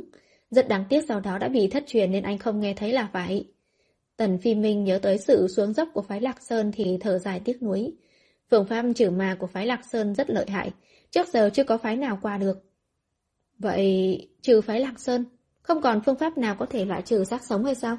Đồng Uy hỏi, thầy trừ ma của các anh không phải là có thể mở cửa âm hay sao? Sao không mở cửa âm rồi dẫn nó xuống âm phủ? Điều này chúng tôi cũng đã có cân nhắc qua. Lương Hoa Châu nói, mở cửa âm cần hai điều kiện. Một là trình độ tu vi của thiên sư phải đến một mức độ nhất định. Hai là nhất định phải có yêu cầu dẫn độ hồn ma. Vậy chẳng lẽ tu vi của các anh chưa đủ để mở cửa âm? Đồng uy nghi ngờ. Không phải là vấn đề tu vi. Tần Phi Minh nói. Mà vấn đề là hồn ma. Sắc sống cắn nuốt sinh hồn nên sinh khí trên thân rất nặng. Âm phủ cảm nhận được sinh khí sẽ không mở cửa âm. Đúng thế. Lương Hoa Châu gật đầu tán đồng. Âm phủ là nơi hóa độ cho người chết, không thể có sinh khí. Vậy phải làm thế nào đây? Lần trước tôi giao đấu với nó, sức mạnh của xác sống này càng ngày càng đáng sợ. Tôi sợ là... Sợ điều gì đồng uy không cần nói ra, nhưng những người ngồi ở đây đều hiểu. Anh Đồng, anh cũng đừng quá lo lắng. Chúng tôi đã đăng nhiệm vụ lên trang web huyền học, xem có vị thiên sư nào biết cách đối phó với xác sống hay không. Lương Hoa Châu nói, còn Đồng Chiều, mấy ngày tới tôi và Phi Minh sẽ đến bảo vệ cậu ấy. Tần Phi Minh và Lương Hoa Châu đồng ý đi bảo vệ Đồng Chiều là tốt nhất. Tuy Trần Ngư đã đồng ý với ông là sẽ bảo vệ Đồng Chiều, nhưng sức mạnh của xác sống càng ngày càng lớn, thêm người bảo vệ thì thêm phần an toàn. Thế là vào ban đêm, khi Trần Ngư cùng Điền Phi mặc đồ ngụy trang đến biệt thự nhà họ Đồng, nhìn thấy trong biệt thự ngoài Tưởng Huy và Đồng Triều còn có thêm hai người đàn ông trung niên mặc áo dài truyền thống của Trung Hoa. Trần Thiên Sư, cô đến rồi. Tưởng Huy nhìn thấy Trần Ngư thì vội vàng đứng lên đón. Trần Ngư nhìn thoáng qua hai vị thiên sư đang ngồi ngay ngắn trên ghế sofa. Trên người họ linh khí đang không ngừng cuồn cuộn. Trần Ngư lập tức kéo phát Tưởng Huy sang một bên hỏi. Hai người kia cũng đến bảo vệ Đông Chiêu. Vâng. Tưởng Huy trả lời. Vậy phí vất vả tôi nhận cũng phải chia ba hả? Sớm biết bọn họ mời thêm người thì ngày hôm qua cô đã nói bọn họ chuyển luôn phí vất vả cho cô rồi. không đâu. Tần Đại Sư và Lương Đại Sư là bạn của sư phụ tôi. Lần này đến trợ giúp mà thôi. Trên thế giới này có người đạo đức tốt như vậy. Một ngàn vạn phí vất vả mà không cần. Thật là người tốt hiếm có mà. Trần Ngư nhìn về hai vị thiên sư, ánh mắt không hề che giấu sự khâm phục từ đáy lòng. Đứng bên cạnh, Điền Phi nhịn rồi lại nhịn nhưng khóe miệng vẫn cứ cong lên. Khóe miệng tưởng Huy cũng giật giật, không biết nói tiếp làm sao. Dù sao cậu ta cũng hiểu rõ, sau khi mọi việc kết thúc, một ngàn vạn kia vẫn nên chuyển giấm cho Trần Thiên Sư thôi. Cô chính là Trần Ngư, Trần Tiểu Thiên Sư sao? Trần Phi Minh thấy Trần Ngư còn nhỏ tuổi, mà quanh thân đã được bao quanh bởi linh khí vô cùng tinh khiết, so với những người nhỏ tuổi ông đã gặp thì tốt hơn rất nhiều. Thế là nhịn không được mà coi trọng cô hơn mấy phần. Chào ngài, tôi là Trần Ngư, biệt hiệu trừ ma của tôi là Tây Thi. Sư phụ nói, giữa thiên sư với nhau thường thích kêu bằng biệt hiệu hoặc chức danh. Ha biệt hiệu rất hay, rất hay. Trần Phi Minh và Lương Hoa Châu kinh ngạc một giây rồi sau đó cười ha ha. Ngồi một bên yên tĩnh từ nãy, đồng chiều thực sự không nhịn được nữa. Trần Ngư lập tức híp mắt nhìn Giang. À, tôi vừa, vừa, tôi vừa nhìn thấy cái gì đó rất buồn cười. Cái... Đồng chiều đang loay hoay tìm cớ cho tiếng cười vừa nãy của mình. Bỗng nhiên một quả táo ở đầu đập vào người cậu ta, làm cậu ta kêu la thảm thiết. Đồng chiều xoa ngực, chừng mắt nhìn Điền Phi đang đứng cạnh Trần Ngư. Thần xin lỗi, vừa nãy tôi trượt tay. Điền Phi chân thành nói, có quỷ mới tin. Nhưng đồng chiều cũng không dám nói gì, nhìn anh ta một thân khí thế như vậy, chắc chắn là cậu ta đánh không lại rồi. Làm tốt lắm. Trần Ngư không hề e dè, giơ ngón cái lên. Tam thiếu đã dặn dò, phải bảo vệ cô thật tốt. Lời nói khiêu khích cũng nằm trong phạm vi bảo vệ của cậu ta. Tam thiếu nhà ai mà bao che khuyết điểm như thế? Tích, tích. Điện thoại di động bên người Điền Phi có tín hiệu. Cậu ta lấy ra xem. Xung quanh mục tiêu phát hiện hai tên bắn tỉa, đã xử lý xong. Điền Phi nhắn lại, đã biết. Sau đó đến bên Trần Ngư nói nhỏ. Tiểu thư Trần Ngư, đã dọn sạch. Được. Ánh mắt Trần Ngư sáng lên. Hôm nay tôi sẽ cho nó có đi mà không có về. Tiểu thiên sư, cô rất có khí thế. Trần Phi Minh cười nói. Nghe nói hôm qua một mình cô mà dọa được xác sống chạy mất. Cô dùng phương pháp gì vậy? Lương Hoa Châu tò mò hỏi. Bí kíp gia truyền. Trần Ngư trả lời chân thành và thẳng thắn. Hai vị đại sư không được tự nhiên ho khan một tiếng, vì sợ người ta hiểu lầm hai người trưởng bối bọn họ lại muốn học trộm bí kíp của môn phái nhà người ta. Thời gian kế tiếp, hai người họ cũng không nói câu nào với Trần Ngư nữa. Ngay lúc này, hơi thở trong phòng đột nhiên biến đổi. Tần Phi Minh và Lương Hoa Châu liếc nhìn nhau, vừa muốn cử động thì thấy cô gái nhỏ mặc áo thun trắng đã chạy ra ngoài trước bọn họ. Không những chạy một mình, mà còn túng cả đồng chiều cùng chạy theo. Sắc mặt hai người biến đổi. cổ nhóc này làm loạn cái gì vậy? Mục tiêu của sắc sống chính là đồng chiều, sao lại còn dẫn cậu ta ra ngoài? Nghĩ vậy hai người liền vội vã đuổi theo. Trần Ngư kéo đồng chiều ra ngoài sân, ngẩng đầu nhìn đám mây đen phía xa, quay đầu nói với đồng chiều. Chút nữa dù có xảy ra chuyện gì, anh cũng không được động đậy đâu đấy. Lúc nãy tôi cười cô là tôi không đúng, cô đừng có bỏ tôi mà. Đồng chiều cho là Trần Ngư muốn trả thù chuyện cậu ta cười mình, cho nên bây giờ muốn chỉnh cậu ta. Anh không chết được đâu. Người chết đâu phải là cô, cho nên cô mới nói nhẹ nhàng như vậy. Mấy ngày nay đồng chiều bị hồn ma truy sát mà sợ hãi. Tôi đi theo cô giống ngày hôm qua được không? Anh muốn nó đuổi giết anh cả đời hả? Trần Ngư lớn tiếng nói. Anh chỉ cần đứng bất động ở đây, tôi đảm bảo anh sẽ không sao hết. Qua đêm nay tôi sẽ làm cho nó không bao giờ xuất hiện trước mặt anh được nữa. Thật không? Thật. Tôi cũng muốn nghe theo cô, nhưng mà tôi sợ tôi không khống chế được chính mình. Đồng chiều run rẩy. Bặc. Điển Phi vung tay chặt vào cổ, đánh ngất xỉu luôn đồng chiều. Nhìn Trần Ngư đang trợn mắt há mồm. Như vậy không phải là tốt hơn hay sao? Ừ, làm như vậy cũng không tốt đâu. Trần Ngư ngơ ngác nói. Lúc nãy cậu ta đã đồng ý rồi mà. Có sao? Tưởng Huy và hai vị thiên sư lương tần chạy ra ngoài thì chứng kiến cảnh Điền Phi đánh ngất đồng chiều. Sắc mặt mọi người nhịn không được lại biến đổi. Tưởng Huy gấp gáp muốn tiến lên, nhưng lại bị Điền Phi sách trở về. Không cần quấy giày Trần Thiên Sư. Tần Phi Minh và Lương Hoa Châu vừa định bước lên hỗ trợ, thì thấy Trần Ngư giơ tay vứt ra bảy lá bùa. Những lá bùa hợp thành hình dạng kỳ lạ vây quanh đồng chiều đã té xỉu, rồi sau đó biến mất không thấy nữa. Hai người dừng bước chân, nhìn thấy trong mắt đối phương hiện lên vẻ khiếp sợ. Vừa rồi khi bùa chú xuất hiện trong nháy mắt, hai người họ đã cảm nhận được luồng sát khí cực mạnh làm cho người ta kinh hãi. Hai người họ không tự chủ, đứng nguyên tại chỗ không dám tiến lên. Bọn họ cũng muốn biết Trần Tiểu Thiên Sư này dùng cách gì để đối phó với xác sống. Dù sao bọn họ còn đang đứng ở đây, xác sống có muốn làm tổn thương đồng chiều ngay dưới mắt họ, e là cũng không dễ. Chương 30 Suýt nữa thì quên nhận nhiệm vụ. Vì không để một ngàn vạn phí vất vả kia của mình có cơ hội phân chia, Trần Ngư đã quyết tâm không để hai vị thiên sư lương tần này có cơ hội ra tay. Trần Ngư đem bùa huyền sát hóa thành kiếm sát khí, đâm thẳng về hướng sắc sống. Lần này sắc sống không như hai lần trước lao thẳng về phía đồng chiều đang nằm bất tỉnh trên mặt đất, mà trực tiếp bay đến chỗ Trần Ngư. Mặc dù Điền Phi không nhìn thấy gì nhưng từ động tác mạnh mẽ của Trần Ngư và cảm nhận luồng không khí chấn động cũng đủ để anh ta thấy tình hình chiến đấu rất căng thẳng. Mà ba vị thiên sư đứng bên cạnh, tưởng Huy thì không nói. Hôm qua cậu ta đã được chứng kiến sức chiến đấu của Trần Ngư, nhưng Tần Phi Minh và Lương Hoa Châu thì là lần đầu tiên thấy được. Bọn họ thấy Trần Ngư còn ít tuổi như thế mà có thể hóa bùa chú thành khí, công lực như vậy, năng khiếu trời sinh như thế không phải cứ cố gắng là có thể đạt được. Ngay cả hai người họ cũng có khi không dám sử dụng loại pháp thuật thế này.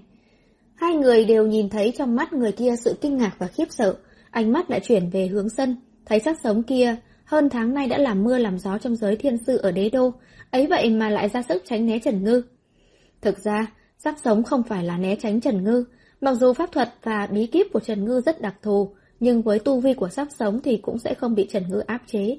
Nó kiêng kỵ là thanh kiếm sắt khí trên tay Trần Ngư, mà còn là sắc khí màu đỏ, cũng không biết được là luyện ra trên thân con cương thi nào. Để cho nó nhìn thấy mà sợ chết khiếp.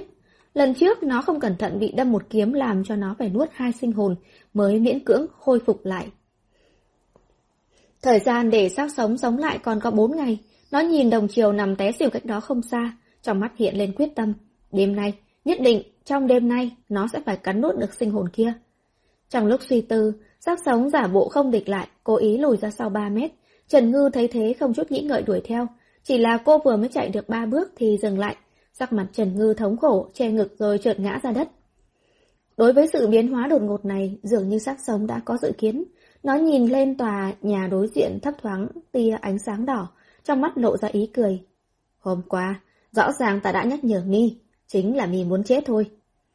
Sắc sống 30 năm trùng sinh một lần. Không tính lần này, nó đã trùng sinh tổng cộng 8 lần. Hơn 200 năm qua, sao nó không gặp được những vị thiên sư lợi hại chứ? Nhưng dù là thiên sư lợi hại cách nào đi nữa cũng không thắng được vũ khí của con người. Tù vì đánh công lại thì có tiền tài.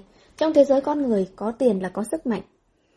Xác sống thấy Trần Ngư đã mất đi sức chiến đấu. Tuy chưa chết ngay, nhưng hiển nhiên là không còn hơi sức ngăn cản sức mạnh của nó. Nó nhìn hai thiên sư cách đó không xa đang chạy như bay tới, trong mắt lộ ra trào phúng. Đêm nay, nó đã có chuẩn bị mà đến, đương nhiên không thể thất bại được. Xác sống vùng tay, Hai luồng ác khí dứt lên, xé gió lao đi. Hai luồng ác khí này là từ hai con ác ma 200 năm mà sắc sống đã nuôi dưỡng ra. Mặc dù không thể gây tổn thương cho hai thiên sư kia, nhưng cũng có thể cầm chân trong ít phút. Nó cũng chỉ cần một phút đồng hồ để cắn nuốt sinh hồn này mà thôi. Sát sống dùng hai ác ma cầm chân hai thiên sư Tần Phi Minh và Lương Hoa Châu, chỉ còn tưởng Huy hốt hoảng nhào về phía đồng chiều vừa mới tỉnh dậy sau cơn hôn mê, đang lồm cồm bò dậy. Đồng thiếu, chạy mau! Tưởng Huy không thể thoát khỏi sự kiềm hãm của Điền Phi, chỉ có thể kinh hãi hét lên. Ừm? Đồng chiều vẫn chưa hiểu chuyện gì đang xảy ra, trước mặt chợt tối đen. Cả người cậu ta bị đám khí đen phủ kín. Đồng thiếu! Tưởng Huy bị dọa mà ngồi bệt xuống đất. Tần Phi Minh và Lương Hoa Châu định lấy pháp khí ra, muốn nhanh chóng giải quyết hai con ác ma để đi cứu đồng chiều. Nhưng trong lòng họ cũng hiểu rõ rằng, chỉ sợ việc này đã không còn kịp nữa. Lên! Đúng lúc này, một tiếng quát lanh lảnh vang lên trong bóng đêm, và rồi màn xương đen bao lấy đồng chiều đột nhiên bị một luồng ánh sáng vàng chói từ bảy lá bùa tạo thành một trận pháp kỳ lạ bao vây lại.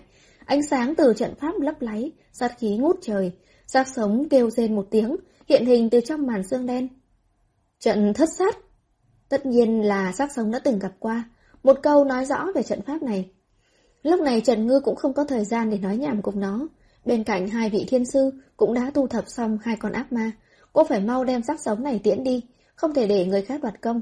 Nghĩ như vậy, động tác trên tay Trần Ngư không tự chủ mà nhanh hơn vài phần. Tay phải niệm chú, tay trái ném la bàn ra.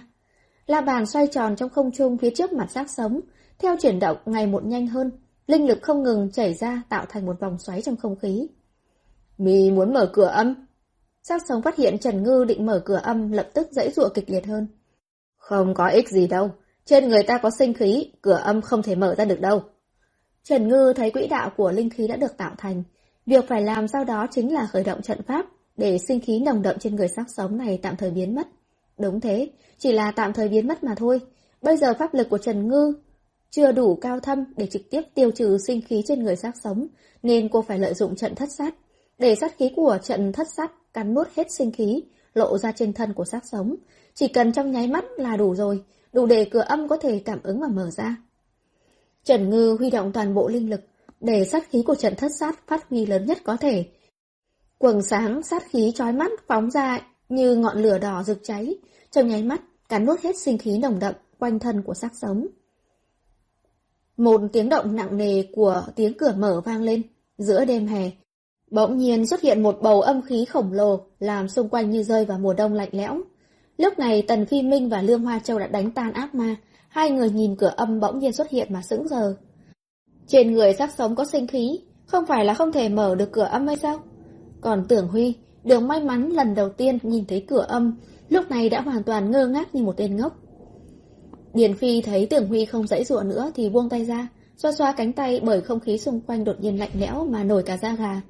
Mà lúc này, giác sống đang đối diện với cửa âm, thấy cửa âm thực sự được mở ra, bắt đầu điên cuồng dãy giụa, khí đen quanh thân cuộn cuộn không ngừng, từng luồng từng luồng ác khí không ngừng đâm vào trận thất sát đang bầu vây quanh nó. Ta có thể cho mi tiền, ta có rất rất rất nhiều tiền, một ngàn vạn, hai ngàn vạn, ba ngàn vạn, mi muốn bao nhiêu cũng được. Sao sống nhìn về phía Trần Ngư thét to. Đúng thế, Trần Ngư cũng là người, chỉ cần là người không thể không thích tiền. Nguy rồi, biết Trần Ngư là người mê tiền, mặt mũi tưởng Huy xám như cho tàn. Mẹ nói chứ, mà quỷ hiện nay mà có nhiều tiền như vậy sao? Trần Ngư nhìn chằm chằm vào xác sống, hai mắt tỏa sáng. Vẻ mặt này, xác sống đã gặp rất nhiều lần. Đây là thần thái của con người khi bị tiền tài mê hoặc. Ngay khi xác sống kích động, cho là mình có thể đàm phán của đi thay người, Trần Ngư đột nhiên dùng sức, đem xác sống đang bị bùa của trận thất sát bao vây, một đạp đẩy nó vào cửa âm. Trong nháy mắt, xác sống hoàn toàn biến mất, cửa âm kẽo kẹt đóng lại lần nữa. Đồng thời la bàn trong không trung cũng ngừng xoay tròn, bay trở lại trên tay Trần Ngư. Còn cô mặt mũi vô cùng đau khổ nói. Ê, mặc dù ta rất yêu tiền, nhưng ta cũng là người có đạo đức đó. Điền Phi thấy Trần Ngư thu hồi la bàn, sau đó không có thêm động tác gì nữa. Không khí xung quanh cũng dần dần ấm trở lại, thì đoán mọi chuyện đã giải quyết xong. Anh ta đi tới trước mặt Trần Ngư hỏi. Tiểu thư Trần Ngư, mọi chuyện giải quyết thuận lợi không vậy? Trợ lý Thiền... Trần Ngư nước mắt ngưng tròng, ngẩng đầu. Tiểu thư Trần Ngư, cô, cô, cô làm sao thế? Cô bị thương ở đâu sao? Tiền Phi thấy bộ dạng của Trần Ngư thì giật nảy mình. Tôi vừa mới bỏ qua một ngàn vạn lận đó. Bắt xác sống thì thu của nhà họ đồng hai ngàn vạn.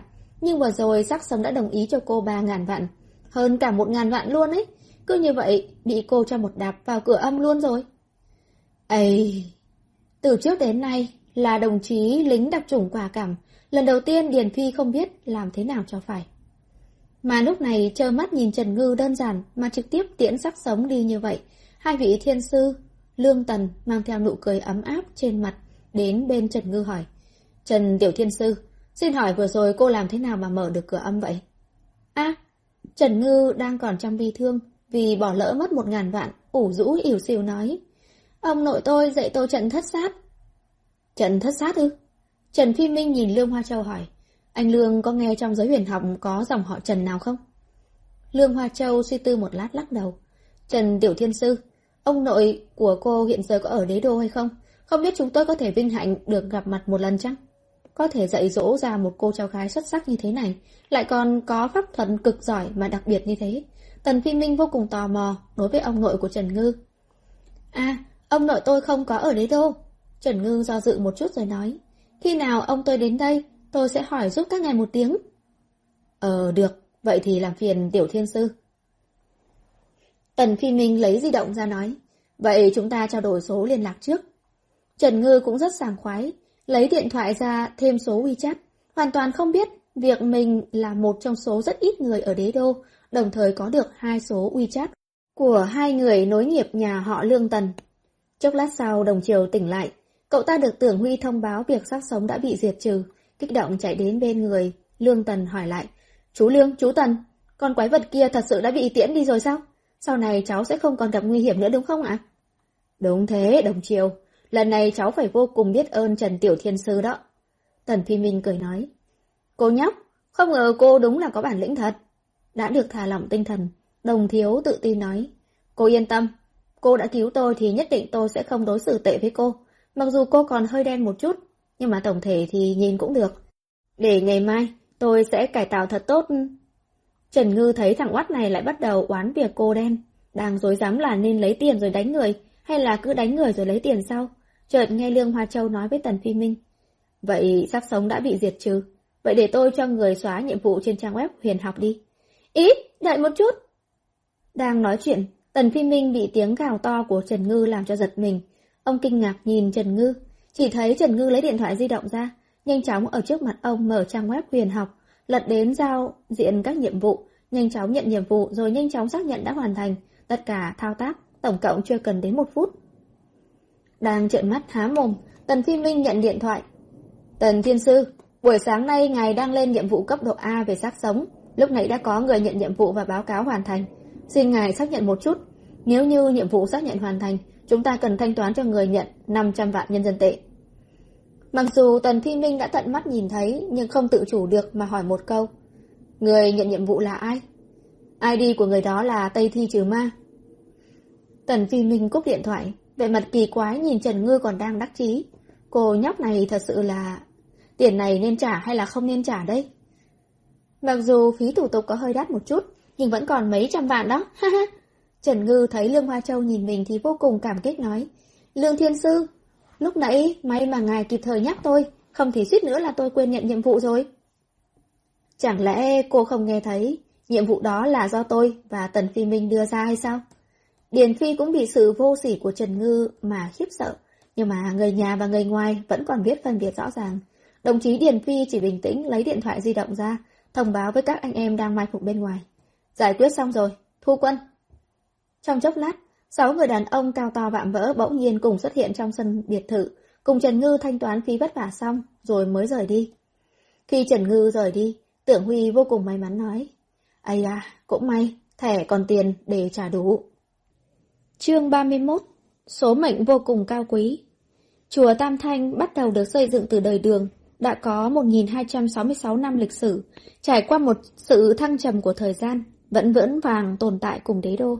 Tòa nhà này so với Hoàng Cung còn có kiến trúc cổ hơn, nhưng không được xếp vào di tích văn hóa cần được bảo vệ, mà ngược lại vẫn đông đúc người đến thăm viếng, hương khói rồi rào. Mao Đại Sư chính là chủ trì của chùa này. Hôm nay Mao Đại Sư vừa làm xong một trận pháp, vẫn chưa về phòng nghỉ ngơi, thì gặp đệ tử đến báo. Sư phụ, lâu phu nhân đã đến. Mao Đại Sư dừng chân hỏi, bà ấy đang ở đâu? Dạ, bà ấy đang ở phòng khách chờ sư phụ ạ. Đệ tử trả lời. Mao Đại Sư vẫy tay cho đệ tử lui xuống, quay người đi về phía phòng khách. Từ xa, ông đã nhìn thấy Lâu Phu Nhân đang đứng bên cửa sổ phòng khách. Lâu Phu Nhân, hôm nay bà lại có thời gian đến chùa Tam Thanh sao? Mao Đại Sư cười hà hà bước về phía trước. Tôi đến mà không báo trước, không làm phiền Đại Sư chứ ạ? Lúc trước khi Lâu Minh đột nhiên xảy ra chuyện, hai vợ chồng họ Lâu đã gần như là ở khắp đế đô tìm kiếm các nhà huyền học nổi tiếng. Cuối cùng chỉ có Mao Đại Sư ở chùa Tam Thanh mới có thể ngăn chặn sát khí trên người Lâu Minh. Cho nên đối với Mao Đại Sư, nhà họ Lâu vừa biết ơn lại vô cùng tín nhiệm. Hai người nói chuyện một lúc rồi trở lại phòng khách ngồi bên bàn sách. Mẹ Lâu lấy từ trong túi sách ra ba tấm hình và ba tờ giấy đỏ đưa cho Mao Đại Sư nói. Mao Đại Sư, ngài xem dùm tôi, có phải ngày sinh của ba cô gái này là số mệnh cực kỳ cao quý hay không? Hiển nhiên là Mao Đại Sư không ngờ mẹ Lâu tìm ông là để xem bát tự của ba cô gái, nhưng ông cũng không từ chối, mà cầm ba tờ giấy đỏ lên, rồi lại nhìn ảnh chụp của ba cô gái. Nhìn thật kỹ, sau đó nói, chính xác, ba cô gái này, cả tướng mạo và bát tự đều rất tốt, có số mệnh giàu sang danh giá một đời. Vậy, mẹ lâu hơi lo lắng nhìn Mao Đại Sư, ngón tay cầm quai túi sách cũng trắng bạch ra. Nếu như các cô ấy và Lâu Minh ở cùng một chỗ, vậy... Mao Đại Sư bỗng nhiên ngẩng đầu hơi kinh ngạc nhìn Lâu Phu Nhân. Tôi nhớ là Đại Sư đã từng nói với tôi. Mẹ Lâu nhớ rõ, khi Lâu Minh được xác định là không thể tiếp xúc với người bình thường, chỉ có thể ở biệt thự nhỏ, khu tập thể nơi có linh khí dồi dào, Lúc đó Mao Đại Sư đã nói. Lúc đó ngài nói là, con trai tôi, lâu minh bị sát khí quấn thân, có tướng thiên sát cô tinh. Nếu không phải là người có số mệnh cực kỳ cao quý thì không thể gần gũi. Không phải là người có số mệnh cực kỳ cao quý thì không thể gần gũi. Nói cách khác, nếu có ai mà có số mệnh cực kỳ cao quý thì có thể sẽ ở cạnh lâu minh mà không sợ sát khí của nó. Có phải vậy không đại sư? Ừm, tuy là tôi đã nói như thế, nhưng phu nhân đây là... Mao Đại Sư cả gan suy đoán. Bà muốn tìm trong ba cô gái này một người để làm vợ Lâu Minh. Đúng thế. Mẹ Lâu cũng không giấu giếm ý định của mình. Lâu phu nhân, việc này bà đã hỏi Lâu Minh trước hay chưa? Mao Đại Sư thở dài. Tôi vẫn chưa nói với nó. Mẹ Lâu nói. Mao Đại Sư, ngài chỉ cần nói cho tôi biết, ba cô gái này có phải là người có thể tiếp xúc với Long Minh hay không? Những chuyện khác ngài đừng để ý, tôi sẽ có sắp xếp. Mao Đại Sư trầm ngâm một lúc lâu, cuối cùng cũng không thể ngăn cản tấm lòng lo lắng cho con trai của mẹ lâu, chỉ vào tấm ảnh của một cô gái tóc dài nói, cô bé này có số mệnh, có thể ở cạnh Lâu Minh lúc cậu ấy đeo nút ngọc ngăn chặn sát khí. Mẹ Lâu liếc mắt nhìn, phát hiện là con gái nhà chủ tịch tỉnh Giang Hải, Khương Tư Kỳ. Nói cách khác, chỉ cần Lâu Minh không bỏ nút ngọc xuống, thì có thể ở bên cạnh cô bé như người bình thường. Mẹ Lâu xác nhận lại lần nữa. Điều kiện tiên quyết là sát khí của Lâu Minh không bị mất khống chế lần nữa. Mao Đại Sư nói rõ sự nguy hiểm trong đó. Tôi hiểu, cảm ơn ngài, Mao Đại Sư.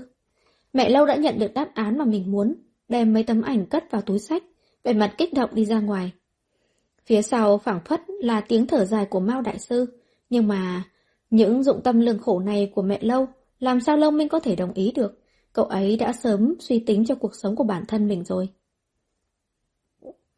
Mẹ Lâu bước nhanh ra khỏi ngôi chùa, ngồi vào xe, bà ấy lấy tấm ảnh của Khương Tư Kỳ ra, trên mặt là nụ cười vui mừng.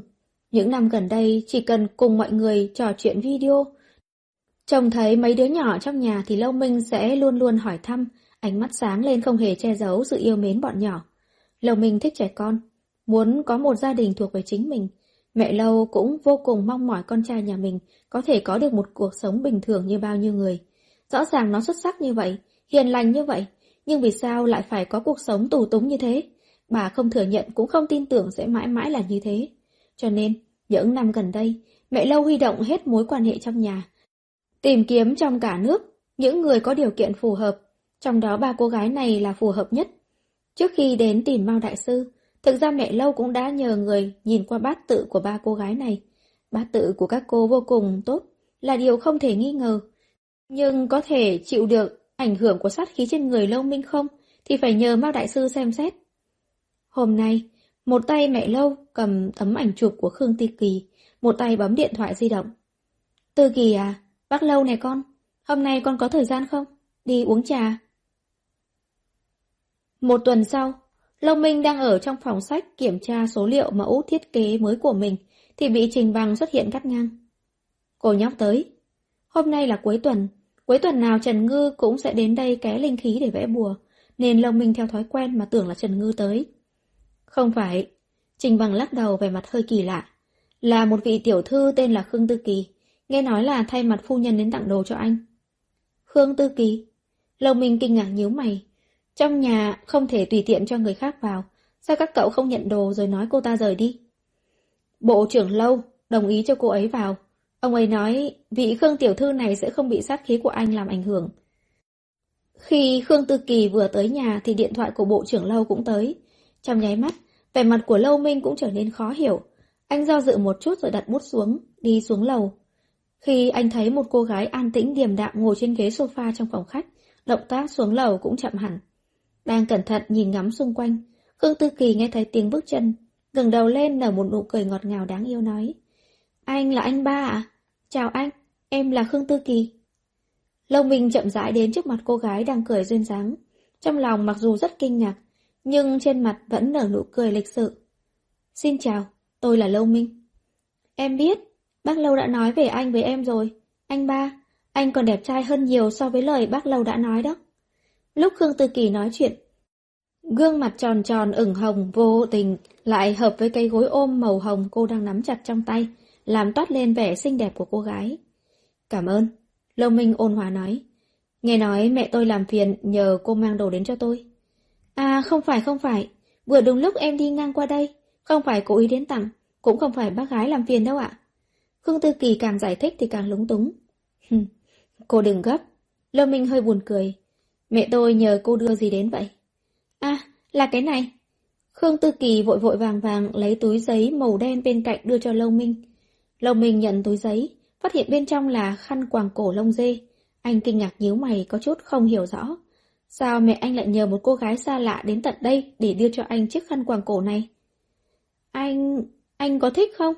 Khương Tư Kỳ thấy Lâu Minh cầm chiếc khăn thật lâu mà không nói lời nào, nhịn không được, lên tiếng hỏi. Lâu Minh bỗng nhiên hoàn hồn.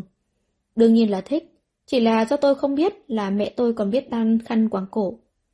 Lâu Minh vừa mới nhìn qua, thấy trên khăn quàng cổ này có đan thiếu mấy mũi, hiển nhiên là do người đam đan thiếu, Nếu mua ở bên ngoài thì sẽ không thể có lỗi sơ suất như thế. Uhm, không phải là bác Lâu Đan đâu ạ. Khương Tư Kỳ bỗng nhỏ giọng nói. Bàn tay đang cầm khăn quàng cổ của Lâu Minh bỗng nhiên cứng đờ. Là em Đan đó. Kỹ thuật của em chưa được tốt lắm. Cô gái nói xong cúi đầu, hai bàn tay trắng nhỏ bất an mà vò vò gối ôm bên cạnh. Trong nháy mắt, sắc mặt của Long Minh trở nên nghiêm túc lên. Chiếc khăn đang ở trên tay anh lập tức rơi trở lại túi giấy. Thông minh như Long Minh, làm sao không nhận ra ý tứ của mẹ mình. Anh nhìn cô gái đang xấu hổ và e sợ, dáng vẻ lo lắng bất an. Tình cảnh chỉ có thể thấy trên tivi. Lâu Minh chưa bao giờ nghĩ lại có thể gặp ở trên người mình. Đến cùng là mẹ anh đang nghĩ cái gì vậy? Chẳng lẽ bà đã quên thể chất của anh rồi hay sao? Ngày lúc này, vừa mới tìm được cớ để chạy ra ngoài, Trần Ngư vội vàng chạy đến nhà họ Lâu, vô cùng quen thuộc vọt vào phòng khách. Anh ba, em tới rồi! Trần Ngư thấy Long Minh thì vô cùng vui vẻ hô lên. Nhìn thấy Trần Ngư vẻ mặt nghiêm túc của Long Minh buông lỏng một chút. Khương Tư Kỳ cũng tò mò nhìn qua, phát hiện chỉ là một cô nhóc nhỏ bé như học sinh cấp 3, thì thở phào một hơi. Á, khó có khi thấy được anh có khách nha. Trần Ngư nhìn Khương Tư Kỳ, mặc dù cô không am hiểu việc xem tướng nhưng khi thấy quanh cô gái này có một quần khí cao quý màu tím nhạt bao quanh để cho Khương Tư Kỳ có thể ở trong nhà mà không bị sát khí làm ảnh hưởng, Trần Ngư cũng có chút kinh ngạc. Chào em, chị là Khương Tư Kỳ. Khương Tư Kỳ thấy Lâu Minh và Trần Ngư rất quen thuộc thì chủ động chào hỏi lấy lòng. Em là Trần Ngư. Trần Ngư cười cười gật đầu, sau đó ánh mắt đảo qua đảo lại giữa Lâu Minh và Khương Tư Kỳ. Ánh mắt nhìn như muốn nói, em biết hết rồi đó nha. Làm Khương Tư Kỳ không tự giác mà đỏ mặt. lầu mình tức giận gõ gõ đầu Trần Ngư. Em nhìn lung tung cái gì thế? Mau đi lên lầu đi. Trần Ngư ôm đầu lật đật chạy lên lầu 2. Đang chạy được một nửa. Chợt cô quay đầu. Nhìn Lâu Minh le lưỡi. Anh đang xem mắt chứ gì? Vậy mà không cho em coi. Ở chỗ em khi người ta đi xem mắt toàn mời mọi người đến chứng kiến đó. Mặc dù Khương Tư Kỳ biết hôm nay mình đến đây làm gì, khi vừa nhìn thấy Lâu Minh là cô đã thích ngay vị công tử nho nhã nhà họ Lâu này, nhưng đột nhiên bị người khác vạch trần như thế, làm cho Khương Tư Kỳ càng thêm xấu hổ cúi thấp đầu. Lông mày Lâu Minh vừa giãn ra được một chút, lại lập tức nhăn lại ngay. Còn kẻ đầu tiêu nào đó vừa mới nói lớn xong thì bỏ chạy ngay lên lầu, làm cho anh tức giận mà không cách nào phát ra được. Quay đầu lại thì thấy gương mặt đỏ như trái cà chua của Khương Tư Kỳ, đầu Lâu Minh càng lớn hơn. Xin lỗi cô. Lâu Minh trả lại túi giấy. Quà tặng của Khương Tiểu Thư chỉ sợ là tôi không nhận được. Tại... tại sao? Anh không thích phải không? Khương Tư Kỳ hỏi. Khương Tiểu Thư, do lúc đầu tôi vẫn nghĩ khăn này là do mẹ tôi đan. Cô hiểu không? Lâu Minh ám chỉ, không muốn cho lời nói của mình làm tổn thương đến cô gái này. Tôi... tôi... tôi hiểu rồi. Mặt Khương Tư Kỳ lúc đỏ lúc trắng, nước mắt đảo vòng quanh, cắn răng cầm túi giấy chạy ra khỏi phòng khách. Trình Bằng, cho người đưa Khương Tiểu Thư về. Lâu Minh dặn dò xong, xoay người bực bội ngồi trên ghế sofa, đem gối ôm màu hồng ném ra xa. Anh thật sự là nghĩ mãi không ra, là cha mẹ anh đang muốn làm cái gì đây? Sắp xếp cho anh xem mắt, sau đó kết hôn sao? Anh không vừa ý cái gì thì thôi, sao lại ném gối của em đi? Trần Ngư ghé đầu vào lan can lầu 2, vì gối ôm của mình mà bất bình. Em lại nói nhảm gì đó? Lòng mình tức giận. Em nói cái gì không đúng mà kêu là nói nhảm chứ? Trần Ngư nghĩ nghĩ rồi nói. Nhưng mà anh ba, sao anh không thử suy nghĩ một chút xem? Chị gái kia thật xinh đẹp, lại có khí cao quý bao quanh. Nếu như sát khí trên người anh không nặng thêm thì cùng sống chung với cô ấy cũng không phải là không có khả năng. Trên người cậu có sát khí, số mệnh thiên sát cô tinh. Chỉ có người có số mệnh cực kỳ cao quý mới có thể sống chung cùng cậu. Nhưng người có số mệnh như vậy, trên đời này có rất ít. Lồng mình đột nhiên nhớ tới lời của Mao Đại Sư đã nói với anh vào mười mấy năm trước. Sát khí không nặng thêm. Vậy nếu như sát khí nặng thêm thì sao? Lâm mình hỏi. Vậy thì em không biết. Nếu không, lần sau chị gái kia tới, anh cứ thử bỏ nút ngọc ra để em đo thử giúp anh. Trần Ngư nói. Ánh mắt lồng mình sắc bén hẳn lên. Nhìn Trần Ngư trầm giọng nói. Em là nói, nếu anh cởi nút ngọc thì cô ấy sẽ bị ảnh hưởng. Tất nhiên rồi, Trần Ngư tự hào nói. Anh còn không biết là trên đời này chẳng có người nào trâu giống như em đâu. Không sợ sát khí trên người anh một chút nào á.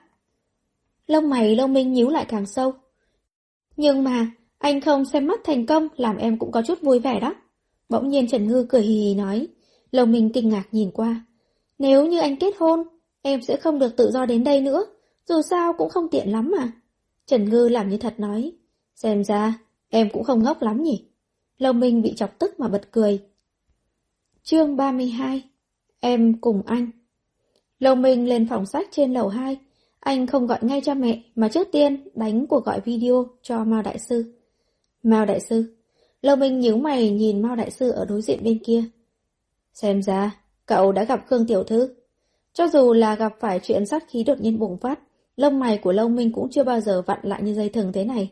Do đó, Mao Đại Sư chỉ cần nhìn biểu lộ của Lâu Minh thì cũng đoán ra được vì sao Lâu Minh lại gọi điện cho ông. Quả nhiên là Đại Sư đã ngầm đồng ý với mẹ tôi. Lâu Minh im lặng một chút rồi nói, tôi vẫn cho ông là người hiểu rõ nhất, cũng là người có thể hiểu tôi nhất. Tôi có thể hiểu cậu, nhưng tôi cũng hiểu mẹ cậu. Mao Đại Sư thở dài nói, cô gái có số mệnh như Khương Tiểu Thư, trong ngàn vạn người mới có một. Lâu phu nhân có thể tìm được cô gái này chắc chắn là đã bỏ ra không ít công sức. Nhưng mà tình trạng của tôi như vậy, không phải là sẽ làm chậm trễ người ta hay sao? Lâu Minh nói, nếu Khương Tiểu Thư hiểu rõ tình trạng của cậu nhưng vẫn giữ nguyên ý định, như vậy cũng không hẳn là việc không tốt. Mao Đại Sư lại thở dài.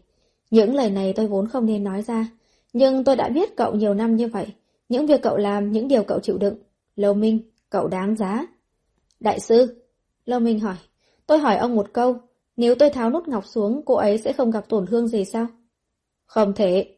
Mao Đại sư lắc đầu. Vậy, coi như là tôi không tháo nút ngọc xuống. Nếu một ngày nào đó sát khí trên người tôi lại tăng lên, ngài có thể xác định là cô ấy không có việc gì hay không? Lâm Minh lại hỏi. Cũng không thể. Mao Đại sư lắc đầu lần nữa. Vậy thì căn cứ vào đâu mà ngài nói chuyện này chưa chắc là không tốt? Lâm Minh nói, ngài không thể vì một câu đáng giá thì hy sinh cả đời của một cô gái hiền lành vô tội được. Đại sư còn nhớ, khi tôi còn bé đã hỏi ông một câu hay không? Lâm Minh nói, tôi hỏi ông, đại sư, tôi không làm điều gì sai, tại sao tôi lại trở thành người như vậy? Vì sao tôi không hề làm gì cũng sẽ gây tổn thương cho người khác? Mao đại sư thở dài một hơi. Sao ông lại không nhớ rõ cơ chứ? Đại sư không tìm được đáp án. Chỉ nói tránh là đây là nhân quả của kiếp trước. Lâu Minh cười khổ. Lúc ấy tôi đã nghĩ, rốt cuộc là kiếp trước tôi đã gây ra chuyện gì, để người người oán trách cho nên kiếp này mới phải chịu đựng như vậy. Nghĩ mãi mà không ra cho nên tôi quyết định không nghĩ nữa. Số mệnh của Khương Tiểu Thư trong ngàn vạn người mới có một. Nếu quả thật có nhân quả của kiếp trước, như vậy có kết quả này cũng là do kiếp trước cô ấy đã hết lòng tu luyện đi. Không thể bởi vì tôi mà làm hỏng nhân quả mấy đời của người khác được. Tôi sợ kiếp sau tôi cũng sẽ là như vậy. Giọng nói của Lâu Minh tràn đầy tự diễu. Chúng tôi không có ý này. Mao Đại Sư giải thích. Mấy năm qua sát khí trên người cậu vẫn luôn được khống chế rất tốt. Hơn nữa trong khoảng thời gian này, tốc độ tăng sát khí của cậu cũng giảm xuống. Cho nên nếu chúng ta chú ý hơn một chút thì sẽ không làm tổn thương đến Khương Tiểu Thư. Cũng vì thế nên khi mẹ cậu đến tìm tôi, tôi mới chấp nhận chuyện này. Mao Đại Sư Tôi biết là ông quan tâm tôi, nhưng mà hy vọng lần sau mẹ tôi có đến tìm ông nữa thì ông đừng giúp bà tính toán gì hết. Lầu mình đề nghị, nếu thực sự ông không từ chối được thì cũng xin thông báo với tôi một tiếng.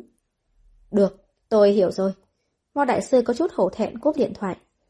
Lầu mình ngẩn người nhìn màn hình điện thoại đã tối đen thật lâu. Anh biết là anh nên gọi điện thoại cho mẹ mình, nhưng anh không biết làm thế nào để đối diện với vẻ mặt lo lắng của bà. Lầu mình đã từng đọc được ở trên mạng một câu nói, nếu con người sống một mình trong thời gian dài, sẽ từ từ có thói quen sống cô đơn. Mặc dù Long Minh đã sớm quen với việc sống cô đơn một mình, nhưng anh vẫn luôn khát vọng có thể cùng người khác tiếp xúc, sinh hoạt, loại sinh hoạt bình thường nhất, ngày ngày đối mặt, giao lưu tiếp xúc, đôi khi có mâu thuẫn mà cãi nhau, đôi khi có nghe một câu chuyện tiếu lâm nào đó mà cùng cười sảng khoái. Cho nên mỗi lần đến ngày lễ ngày Tết, cho dù vô cùng khó chịu nhưng anh vẫn luôn gọi điện thoại về nhà. Mấy đứa nhỏ trong nhà, cho dù chưa từng ôm chúng nó, nhưng luôn không kiềm chế được mà quan tâm hỏi han. Ngay cả 15 năm trước, chỉ vô tình nhìn thấy cô nhóc kia nhưng anh vẫn nhớ rõ ràng cho đến tận bây giờ. Thời gian anh sống một mình, những người anh có thể nhớ đến thực sự là quá ít, cho nên anh không nỡ quên, dù chỉ là một người nào. Cho nên, anh cho mình là đã che giấu rất kỹ, nhưng vẫn không thể qua được ánh mắt của mẹ anh. Bà là người phụ nữ kiên cường, đi theo ba anh trải qua những năm tháng khó khăn ban đầu ấy. Cho dù bây giờ đã có phú quý và bình an, nhưng anh vẫn trở thành nỗi khúc mắc trong lòng bà. Tiếng chuông điện thoại đột ngột vang lên, cắt đứt suy nghĩ của Lâu Minh. Nhìn tên người gọi, Lâu Minh chần chừ một chút rồi nhận điện thoại. Minh Minh! Giọng nói lo lắng, vội vàng của mẹ lâu vang lên. Thực ra từ lúc Khương Tư Kỳ bước chân vào nhà, bà đã cho người quan sát cẩn thận. Đến lúc thấy Khương Tư Kỳ cóc lóc chạy ra khỏi nhà, mẹ lâu vẫn luôn chờ điện thoại, lâu minh gọi tới. Thế nhưng chờ mãi vẫn không thấy con trai gọi điện. Bà chờ không nổi, đành lo lắng gọi cho anh. Mẹ! Vẻ mặt lâu minh phức tạp gọi. Con đang trách mẹ tự ý làm điều thừa phải không? Mẹ lâu hỏi. Mẹ... Lần sau mẹ đừng làm như vậy nữa. Lồng minh bất đắc dĩ nói. Sao lại không? Có phải con không thích Khương Tiểu Thư không? Nếu vậy mẹ có thể tìm người khác. Mẹ, mẹ biết là con không có ý này mà. Lâm Minh thở dài. Tình trạng của con mẹ là người hiểu rõ nhất. Con cũng tin là Mao Đại Sư đã nói với mẹ rồi. Người có số mệnh cực quý cũng chỉ tiếp nhận sát khí của con trong một phạm vi nhất định mà thôi. Cũng không thể sống bình thường với con được. Nhưng Mao Đại Sư nói, bây giờ sát khí của con rất ổn định mà. Không có vấn đề gì lớn. Mẹ lâu nhấn mạnh. Nhưng con vẫn không thể tùy ý rời khỏi nhà, không thể tiếp xúc với người khác. Con đi đến viện khoa học còn phải đi vào lúc trời khuya vắng người. Khi con đến biệt thự Hàn Sơn, cũng phải cho người phong tỏa đường xá. Lâm mình nói. Nếu như con bé không ngại thì sao? Mẹ lâu hỏi. Mẹ, điều này là không công bằng. Hơn nữa, điều này làm cho con cảm thấy đây là một loại tình cảm bố thí. Lâm mình thở dài. Sao lại là bố thí được? Mẹ lâu kích động nói. Nhà chúng ta sẽ không đối xử tệ với con bé. Mẹ, con vẫn luôn tự nói với mình, con sống rất có ý nghĩa, tuyệt đối không đáng thương chút nào. Lâu mình khó khăn nói, mẹ cứ như vậy sẽ làm con cảm thấy mình đặc biệt đáng thương. Đầu dây điện thoại bên kia đột nhiên im lặng, nhưng Lâu mình biết mẹ mình đang rất đau lòng, ngón tay cầm điện thoại của anh cũng hơi run rẩy. Minh Minh, mẹ biết con rất thích trẻ con. Lần đó dù thân thể bị tổn thương con vẫn dùng bùa chấn sắt để đến thăm Tông Tông. Mẹ lâu khổ sở nói, mẹ nghĩ nếu như mẹ nói rõ mọi chuyện với Khương Tư Kỳ, nếu con bé vẫn đồng ý thì con có muốn thử một lần hay không? Dù sao đó cũng là một đứa bé rất tốt.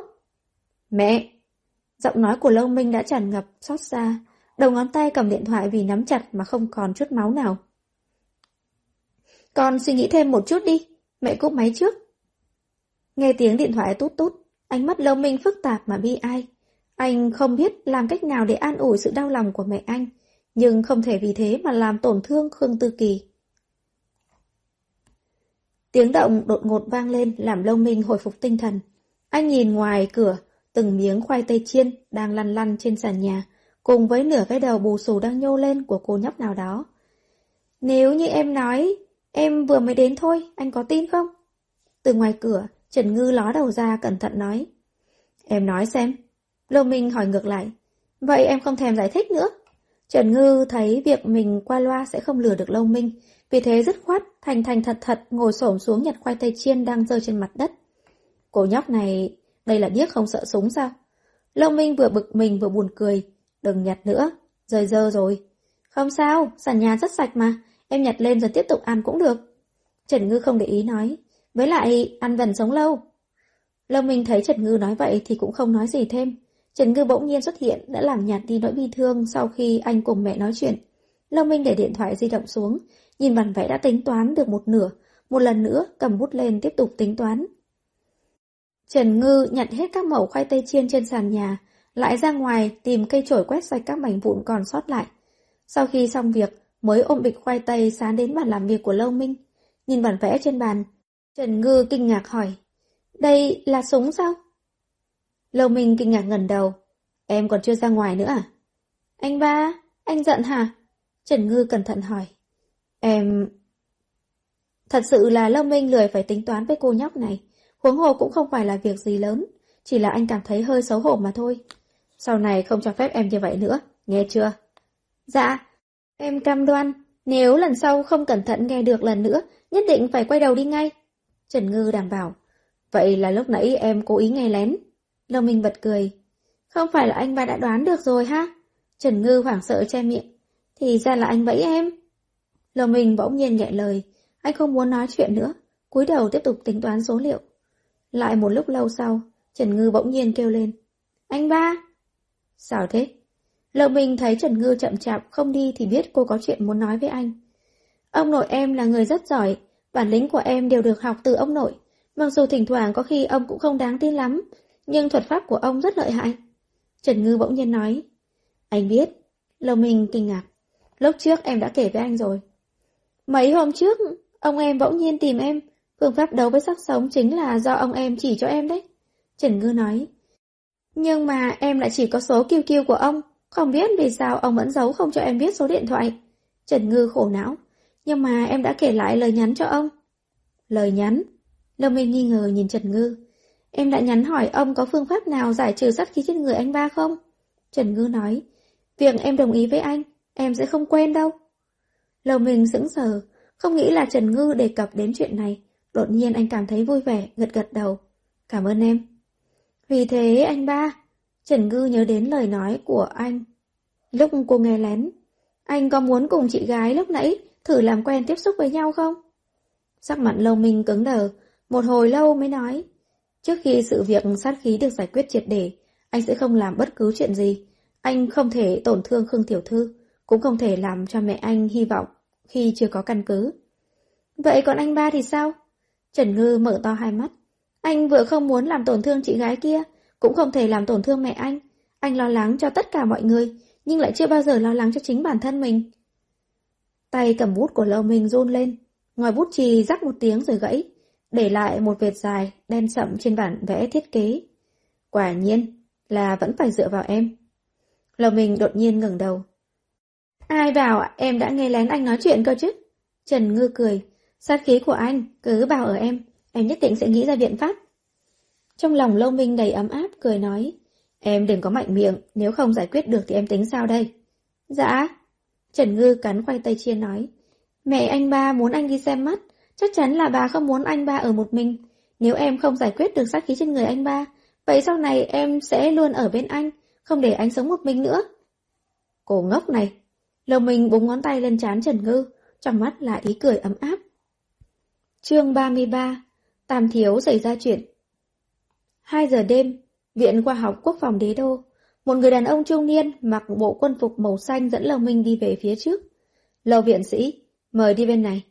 Nếu chiếu theo đóng góp của Lâu Minh trong việc thiết kế vũ khí thì mọi người phải gọi anh là lão sư, nhưng Lâu Minh quả thật là còn quá trẻ, anh cũng không muốn mọi người gọi anh là lão sư, nên tất cả mọi người trong viện nghiên cứu chỉ có thể gọi anh là viện sĩ, giáo sư viện Hàn Lâm của Viện Khoa học Quốc gia. Lầu minh nhẹ gật đầu, đi theo người đàn ông trung niên, ánh mắt lóe lên vẻ mong đợi. Vật này đến chiều tối nay mới được chuyển về đế đô. Người đàn ông trung niên này là một chuyên gia vũ khí của Bộ Quốc phòng tên Liễu Mộc. Ông ta vừa đi vừa nói với Lâu Minh. Vũ khí này là do đội khảo cổ khai quật được ở Nam Lĩnh vào tháng trước.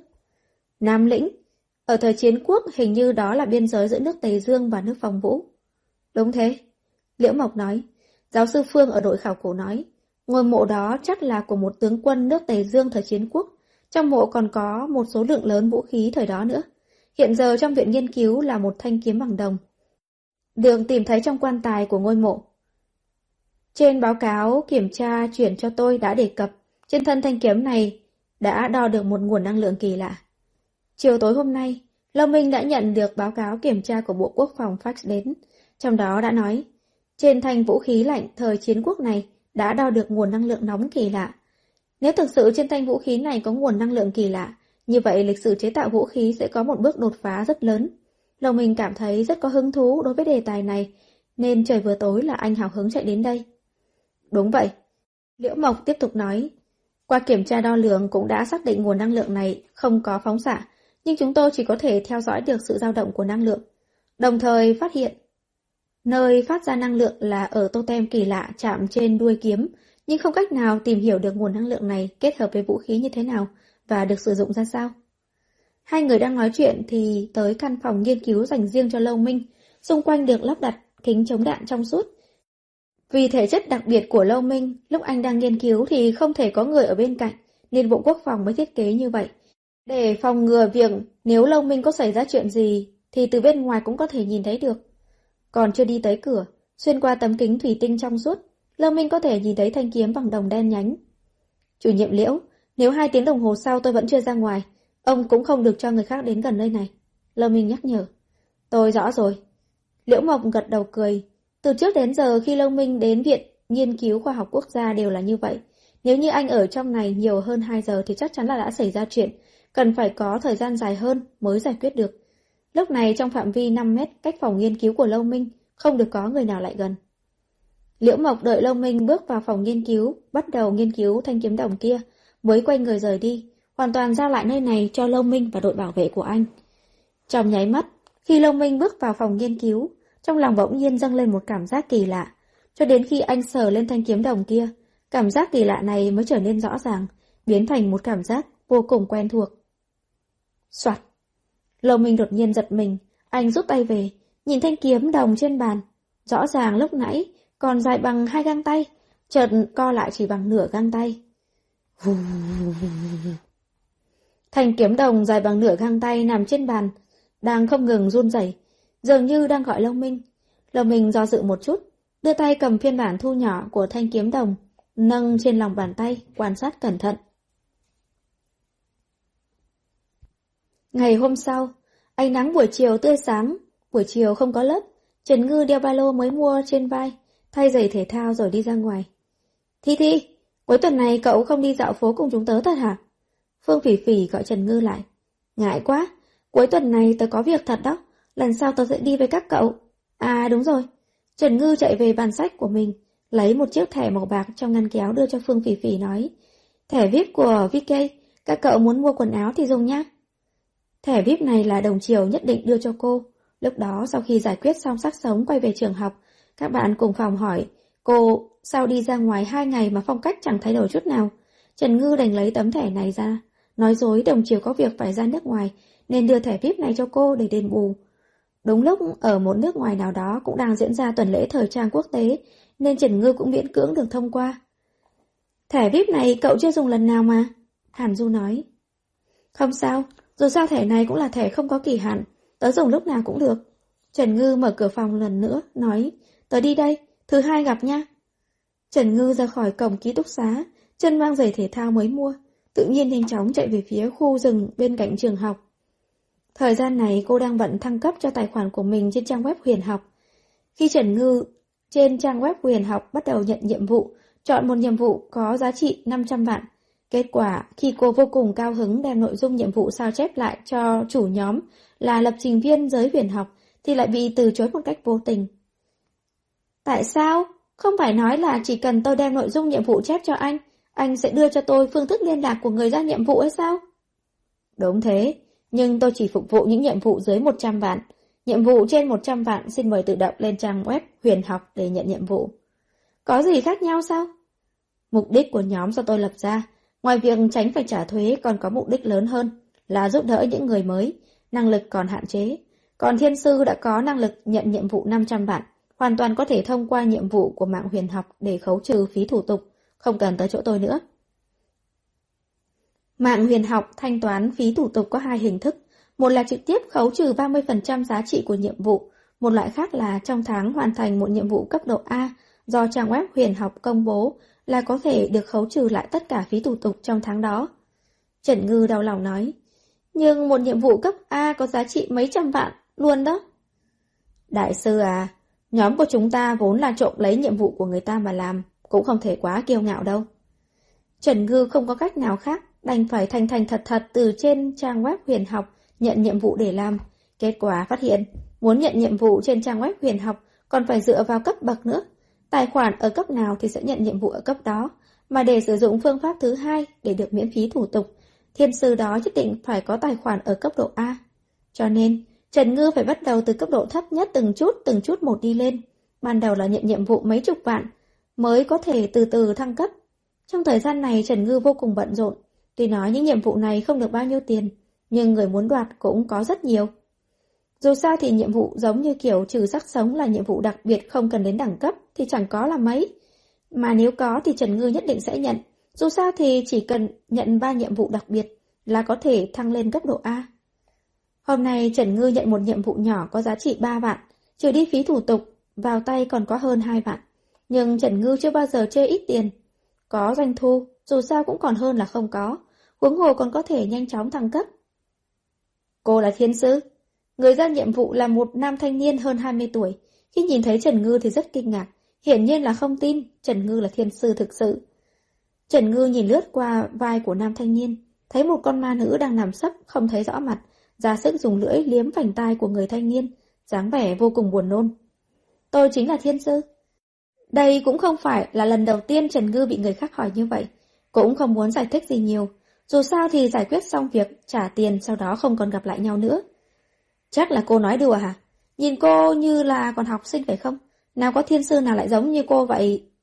Người thanh niên vẫn không tin, lấy điện thoại di động ra định khiếu nại. Chợt thấy Trần Ngư đi tới cạnh cậu ta, vỗ vỗ vai của cậu. Người thanh niên lui về sau một bước, lập tức cậu ta cảm thấy cảm giác dính dính vô hình ở cổ cậu ta bỗng nhiên không còn nữa. Cậu ta không tự chủ được, đưa tay sờ sờ mặt và tai của mình. Nhiệm vụ cậu đã nói, cậu cảm thấy thân thể lạnh lẽo, gương mặt và tai có cảm giác dính dính, như là có người đang liếm cậu. Lúc ngủ vào ban đêm luôn có cảm giác có người bên cạnh. Trần Ngư nói, những biểu hiện đó từ giờ trở đi sẽ biến mất. Cậu cũng đã cảm nhận được sự thay đổi. Khi ngủ vào tối nay, nếu như mọi việc đều bình thường, phiền cậu xác nhận lại đơn hàng để tôi còn được thanh toán. Chờ, chờ một chút. Người thanh niên thấy Trần Ngư đập vào vai mình rồi muốn đi thì kêu lên. Cô, dù sao thì cô cũng phải nói cho tôi biết đã có chuyện gì xảy ra. Trần Ngư nhìn thoáng qua ma nữ đang ngoan ngoãn đi theo mình, liếc mắt nhìn người thanh niên hỏi. Cậu nhất định muốn biết. Tôi muốn. Người thanh niên gật đầu. Được. Vậy tôi hỏi giúp cậu. Giữa ánh mắt hoảng sợ của người thanh niên, Trần Ngư chuyển qua nhìn ma nữ. Anh ấy nhìn rất đẹp trai. Ma nữ cười hắc hắc nói. Trần Ngư bình tĩnh nói lại với người thanh niên. Cậu bị một con sắc ma nữ quấn lấy. Nó cảm thấy cậu đẹp trai cho nên cố ý sàm sỡ. Mặt người thanh niên lập tức sám ngắt. Hận không thể về nhà tắm rửa kỳ cọ 17-18 lần. Trần Ngư không để ý tới người thanh niên, mang ma nữ qua mấy con phố, tìm một chỗ không có người dạy dỗ. Sau này không được phép đi sàm sỡ người khác, biết chưa? Vâng, vâng, vâng. Ma nữ liên tục gật đầu. Còn để tôi phát hiện, tôi thu cô đó. Trần Ngư uy hiếp. Ma nữ không thể tin hỏi. Thiên sư, giờ ngài không thu tôi sao? Cô muốn tôi thu cô? Trần Ngư hỏi. À, không muốn. Ma nữ cuống quýt lắc đầu. Vậy cô ít làm vậy lại cho tôi. Tôi đã bắt nhiều ma quỷ rồi nhưng là lần đầu tiên gặp phải sắc ma. Coi như là vật quý, vì hiếm mà tha cho cô lần này. Đưa hồn ma về âm phủ tốn rất nhiều linh lực đó. Nhiệm vụ ba vạn không có loại hình phục vụ thế này. Ha ha, khi tôi còn sống, tôi quá nhút nhát, nhưng lại là người thích nhìn vẻ ngoài của người ta. Trông thấy soái ca, chỉ dám nhìn từ xa mà y y. Sau đó, hứ, tôi phát hiện là ma thì muốn sàm sỡ người ta là sao cũng được. Nên... Ma nữ hơi ngượng ngùng nói. Cô... Trần Ngư lại định dạy dỗ ma nữ mấy câu, thì tiếng chuông điện thoại vang lên cắt ngang.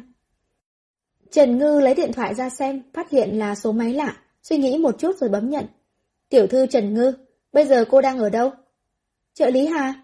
Trần Ngư kinh ngạc nói. Tam thiếu xảy ra chuyện rồi. Tác giả có lời muốn nói. Không cho phép anh kết hôn. Liên quan gì đến em? Em còn chưa cưỡng hôn anh nữa mà. Chương 34 Phong ấn như thế nào? Hiện tại Trần Ngư đang ở vị trí cách đại học đế đô không xa. Khi Hà Thất gọi điện cho Trần Ngư, xe đến đón Trần Ngư đã gần tới đại học đế đô.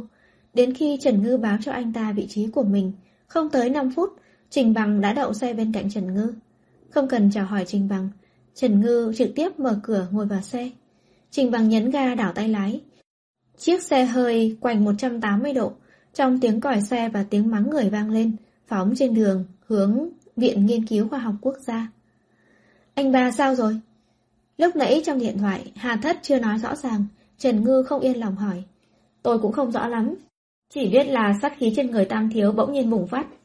Khi nói đến hai chữ bùng phát, con người của Trình Bằng không tự chủ được mà co lại. Nếu như có một ngày nào đó, sát khí của tôi đột nhiên bùng phát, lúc đó đành làm phiền đến các cậu. Lời nói của Lâu Minh vẫn còn văng vẳng bên tai, tuy rằng phục tùng mệnh lệnh là trách nhiệm của bọn họ, nhưng không một ai trong số họ tự nguyện thực thi mệnh lệnh này cả. Bùng phát? Sao bỗng nhiên sát khí lại bùng phát? Mặc dù tình hình sát khí của Lâu Minh nghiêm trọng, nhưng nút ngọc phong ấn trên tay anh rất bền vững. Ba tháng trước, anh cũng đã làm khí lành cản sát khí. Hai tháng trước tại biệt thự Hàn Sơn cũng đã phóng thích sát khí một lần. Trong thời gian gần đây, Trần Ngư lại cũng luôn dùng bùa huyền sát để hấp thu sát khí. Vì thế sát khí trên người Lâu Minh hẳn là ổn định hơn hết mới phải. Tại sao bỗng nhiên lại bùng phát? Trần Ngư không có cách nào giải thích được. Hình như là có quan hệ với một thanh kiếm đồng cổ gì đó. Trình Bằng cũng chỉ biết như vậy. Đồ cổ?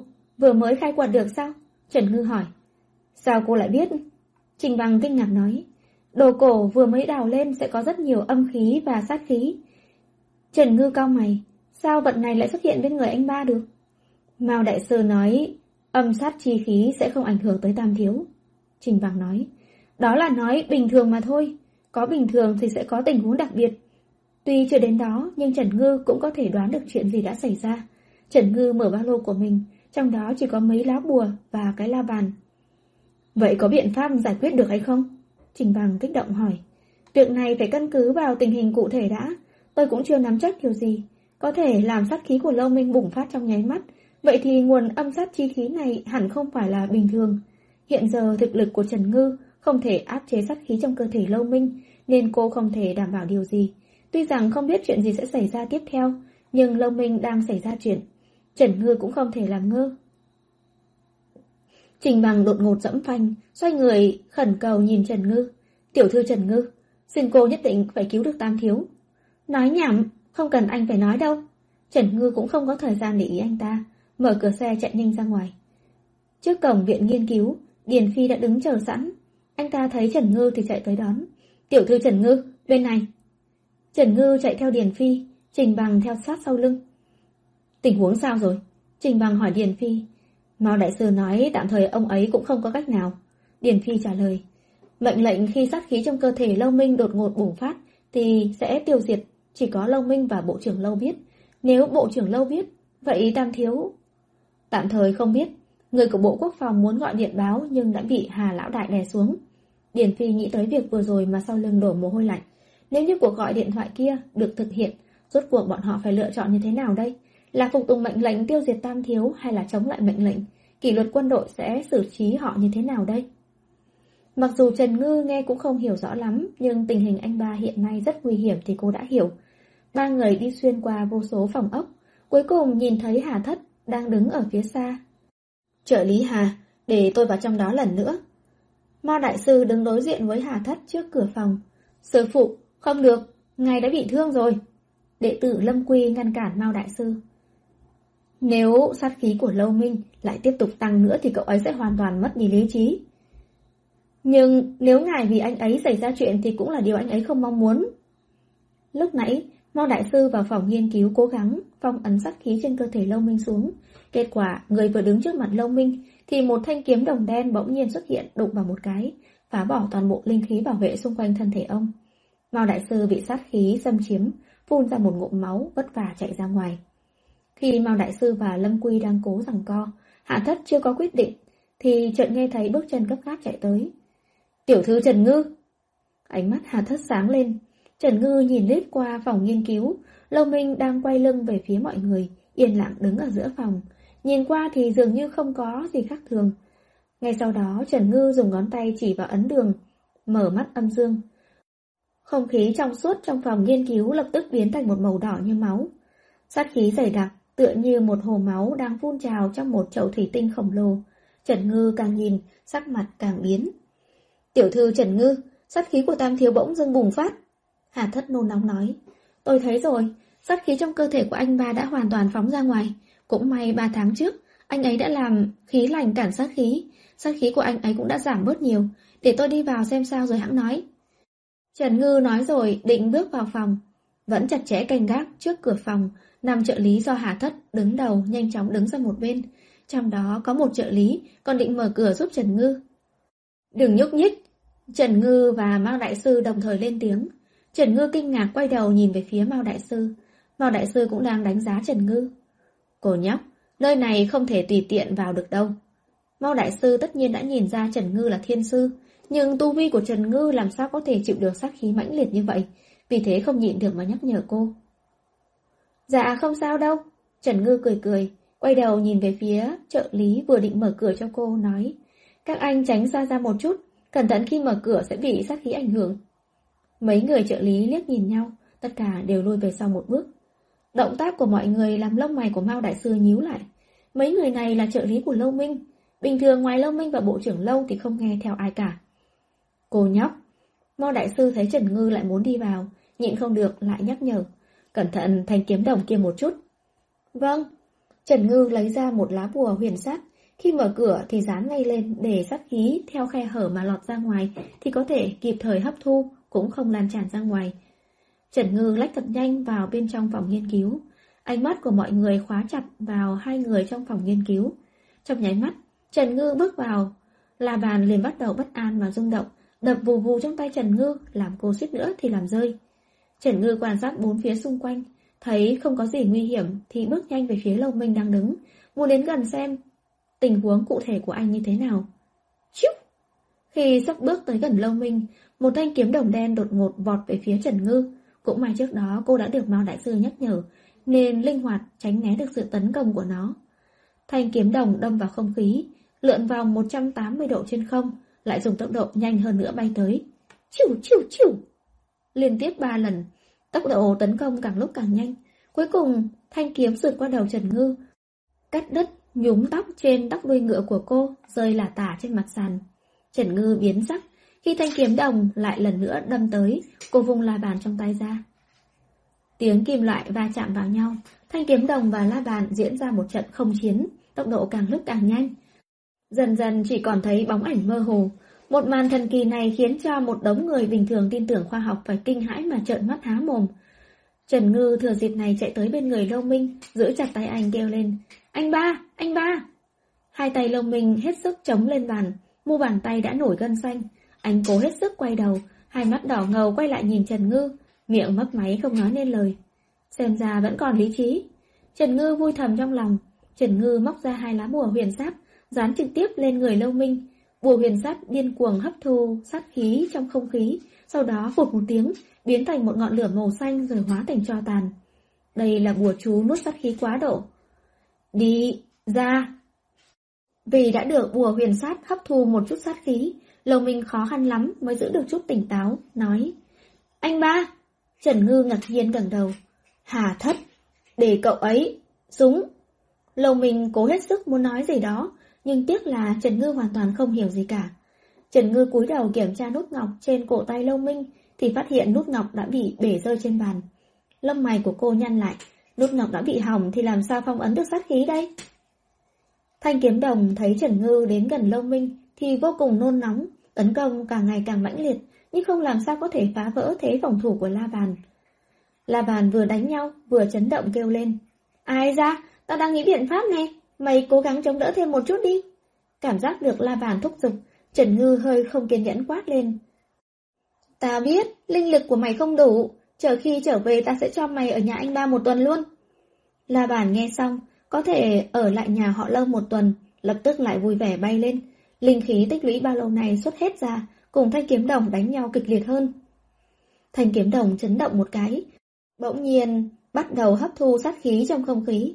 Trần Ngư cũng nhận ra, lập tức nhịn không được chửi bậy một câu, có chút đau lòng rút ra lá bùa phòng ngự cao cấp do ông lão đã vẽ, đập lên thanh kiếm đồng. Kiếm đồng dừng lại một chút, rồi một hồi tiếng động vang lên cùng với luồng ánh sáng xuyên qua bùa phòng ngự. Bùa phòng ngự tự đốt lên, một luồng linh lực vô cùng mạnh mẽ tuôn ra, đem thanh kiếm đồng đẩy ra sau một chút. Mà lúc này, tại một quán nét nào đó, ông Ngô đang đánh phó bản, tay cầm con chuột chợt dừng lại. Hậu quả chính là nhân vật boss đã đi tong, lấy điện thoại gọi cho Trần Ngư. Ta giết, người anh em, anh rất mạng rồi hả? Đội chết hết rồi. Trần Ngư nhanh chóng kết nối điện thoại. Ông lão! Con gặp phải cái gì? Ông Ngô gấp gáp hỏi. Ông lão, sát khí còn lợi hại hơn tất cả cương thi mà con đã từng gặp qua. Làm sao để phong ấn đây? Trần Ngư lo lắng hỏi. So với con cương thi mà năm 10 tuổi ta dẫn con đi còn lợi hại hơn. Ông lão cao mày, đó chính là con cương thi ngàn năm đó.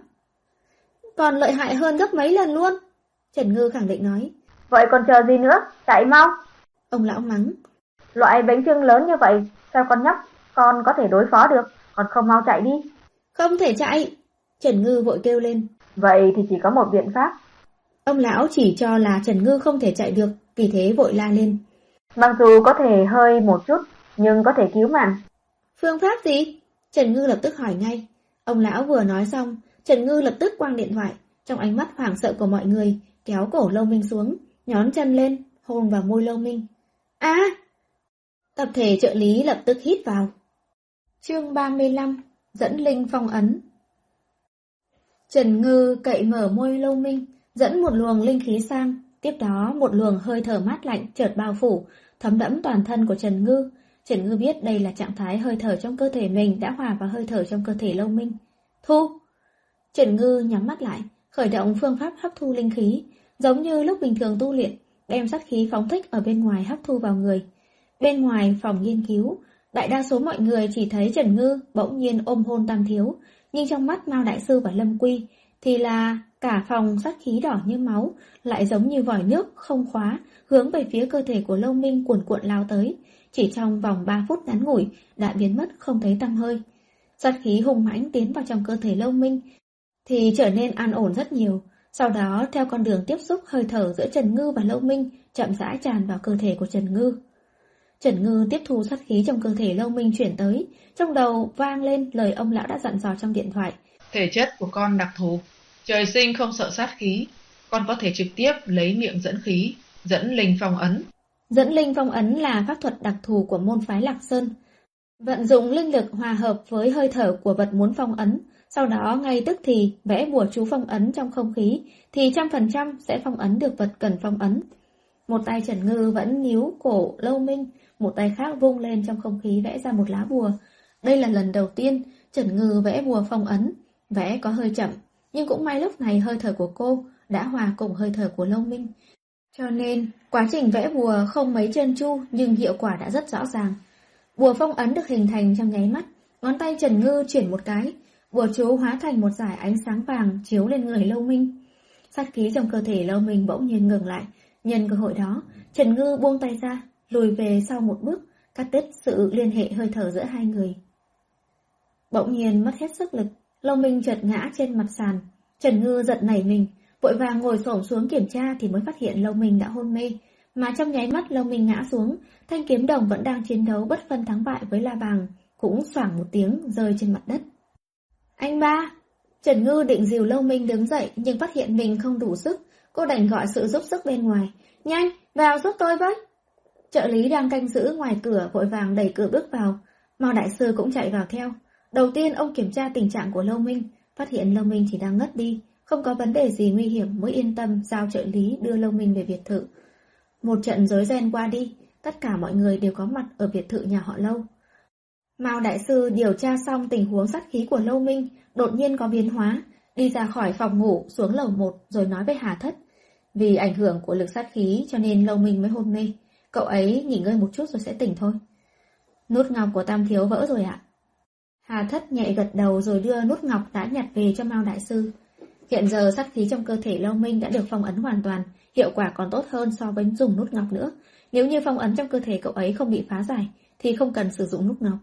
Mao Đại Sư nói đến đây, ánh mắt không tự chủ lướt qua căn phòng trên lầu 2. Cô gái trẻ này là ai vậy? Năng lực của cô ấy rất đặc biệt. Nếu như tôi đoán không sai, thì cô ấy hoàn toàn không sợ sát khí trên người Lâu mình một chút nào. Hà Thất nhìn ánh mắt dò xét của Mao Đại Sư, dò dự một chút rồi nói. Mao Đại Sư, việc về tiểu thư Trần Ngư, ngài có thể tạm thời giữ bí mật được không? Tại sao? Mao Đại Sư khó hiểu. Tiểu thư Trần Ngư ở bên cạnh Tam Thiếu đã một thời gian rồi. Trong khoảng thời gian này, sát khí trong cơ thể Tam Thiếu có thể ổn định được như vậy, cũng là nhờ có tiểu thư Trần Ngư. Hà Thất giải thích, nhưng mà Tam Thiếu không muốn Bộ trưởng Lâu và Phu Nhân biết chuyện này. Nếu như không phải đã được Lâu Minh dặn dò từ trước, thì ngay từ khi Trần Ngư xuất hiện trong biệt thự lần đầu tiên, hay khi biết việc Trần Ngư không sợ sát khí trên người Lâu Minh, bọn Hà Thất đã sớm báo cho Bộ trưởng Lâu rồi. Tại sao? Mao Đại Sư càng không hiểu, có phương pháp tốt hơn để không chế sát khí chết người Lâu Minh, tại sao không thể nói cho Bộ trưởng Lâu biết? Tam Thiếu không muốn làm đảo lộn cuộc sống của tiểu thư Trần Ngư. Hà Thất trả lời. mau Đại Sư hơi dững sờ, nhưng rất nhanh, ông nghĩ đến những việc mà Bộ trưởng Lâu và Phu Nhân đã làm vì chuyện của Lâu Minh, bỗng nhiên cũng hiểu ra. Nếu để Bộ trưởng Lâu biết được khả năng đặc biệt của Trần Ngư, đoán chừng là cô nhóc này suốt đời sẽ phải ở trong biệt thự này với Lâu Minh. Tiểu thư Trần Ngư vẫn đang tìm kiếm biện pháp giúp đỡ Tam Thiếu. Nói hay không nói, thực ra cũng không thay đổi được gì nhiều. mau Đại Sư, ngài nói có đúng không? Ý của Hà Thất rất rõ ràng, Trần Ngư đang giúp đỡ Tam Thiếu, như vậy không cần vẽ thêm chân cho rắn, làm cho sự việc thêm phức tạp. Mao Đại Sư thở dài, nhẹ gật đầu nói, nhưng mà tôi cần nói chuyện với cô nhóc này một chút. Sau khi Hà Thất chuyển lời, chỉ chốc lát sau, mang đuôi tóc bên cao bên thấp, Trần Ngư chạy từ trên lầu xuống, vẻ mặt cô tò mò nhìn Mao Đại Sư đang ngồi trên ghế sofa trong phòng khách, cười nói. Tôi biết ngài, anh ba đã nói với ngài về tôi. Cô có quan hệ rất tốt với Lâu Minh. Mao Đại Sư kinh ngạc hỏi, quan hệ đã tốt đến mức mà Lâu Minh đã đề cập về ông với cô nhóc này sao? Đó là dĩ nhiên. Chúng tôi còn là bạn làm ăn nữa đó. Mao Đại Sư cười cười hỏi, cô nhóc, cô là thầy trừ ma của phái Lạc Sơn phải không? Trần Ngư chớp chớp mắt rồi trả lời, đúng tôi là thầy trừ ma, nhưng tôi không phải là môn phái Lạc Sơn. Không phải. Vậy thuật pháp của cô là học từ đâu? Mao Đại Sư thấy Trần Ngư không giống như giả bộ, nhịn không được lại hỏi. Tôi học từ ông nội của tôi. Trần Ngư trả lời. Ông nội của cô là... Trong đầu Mao Đại Sư dạo một vòng, chưa nghe qua nhà họ Trần nào trong giới huyền học. Ông nội của tôi tên là Ngô Lễ, cũng là một thầy trừ ma. Trần Ngư đáp, từ nhỏ tôi đã theo ông nội tôi học pháp thuật rồi. Ngô Lễ. Mao Đại Sư cao mày nhớ lại những vị đại sư bên trong giới huyền học, sửng sốt một hồi nhưng vẫn không nhớ được thiên sư nào có tên là Ngô Lễ, ít nhất là những người có danh tiếng, thì ông chưa từng nghe người nào tên như vậy. Vậy ông nội của cô đang ở đâu? Mao Đại Sư lại tò mò hỏi. Cái này tôi cũng không biết. Trần Ngư lắc đầu. Ông đã ra ngoài đi du lịch rồi, tôi cũng không biết bây giờ ông nội đang ở đâu nữa. Vậy cô đã hỏi tình huống của Lâu Minh với ông nội cô chưa? Vốn muốn tự mình đến thăm gặp mà không được, Mao Đại Sư đành phải lùi một bước mà hỏi việc khác. À, tôi vẫn chưa kịp hỏi. Trần Ngư ảo não, ông nội của tôi cũng không đáng tin lắm, thường xuyên liên lạc không được. Trên thực tế, nếu hôm nay không phải là thanh kiếm đồng đâm xuyên qua bùa phòng ngự, làm cho ông lão cảm thấy cô gặp hiểm nguy, thì chắc chắn là ông lão cũng sẽ không chủ động gọi điện thoại cho cô. Nghĩ tới đây, Trần Ngư lại vô cùng đau lòng. Một lá bùa phòng ngự cao cấp trên 100 vạn lận đó, chớp mắt tiêu mất luôn rồi. Mao đại sư thấy vẻ mặt Trần Ngư biến sắc, cho là cô đang tự trách, vì thế an ủi. Không sao đâu, lần sau ông nội cô gọi lại thì cô hỏi cũng được mà. Vâng, Trần Ngư gật gật đầu, nghĩ nghĩ, rồi nói thêm. Nút ngọc trên tay anh ba hỏng mất rồi. Mao đại sư, ngài có thể làm một cái khác không?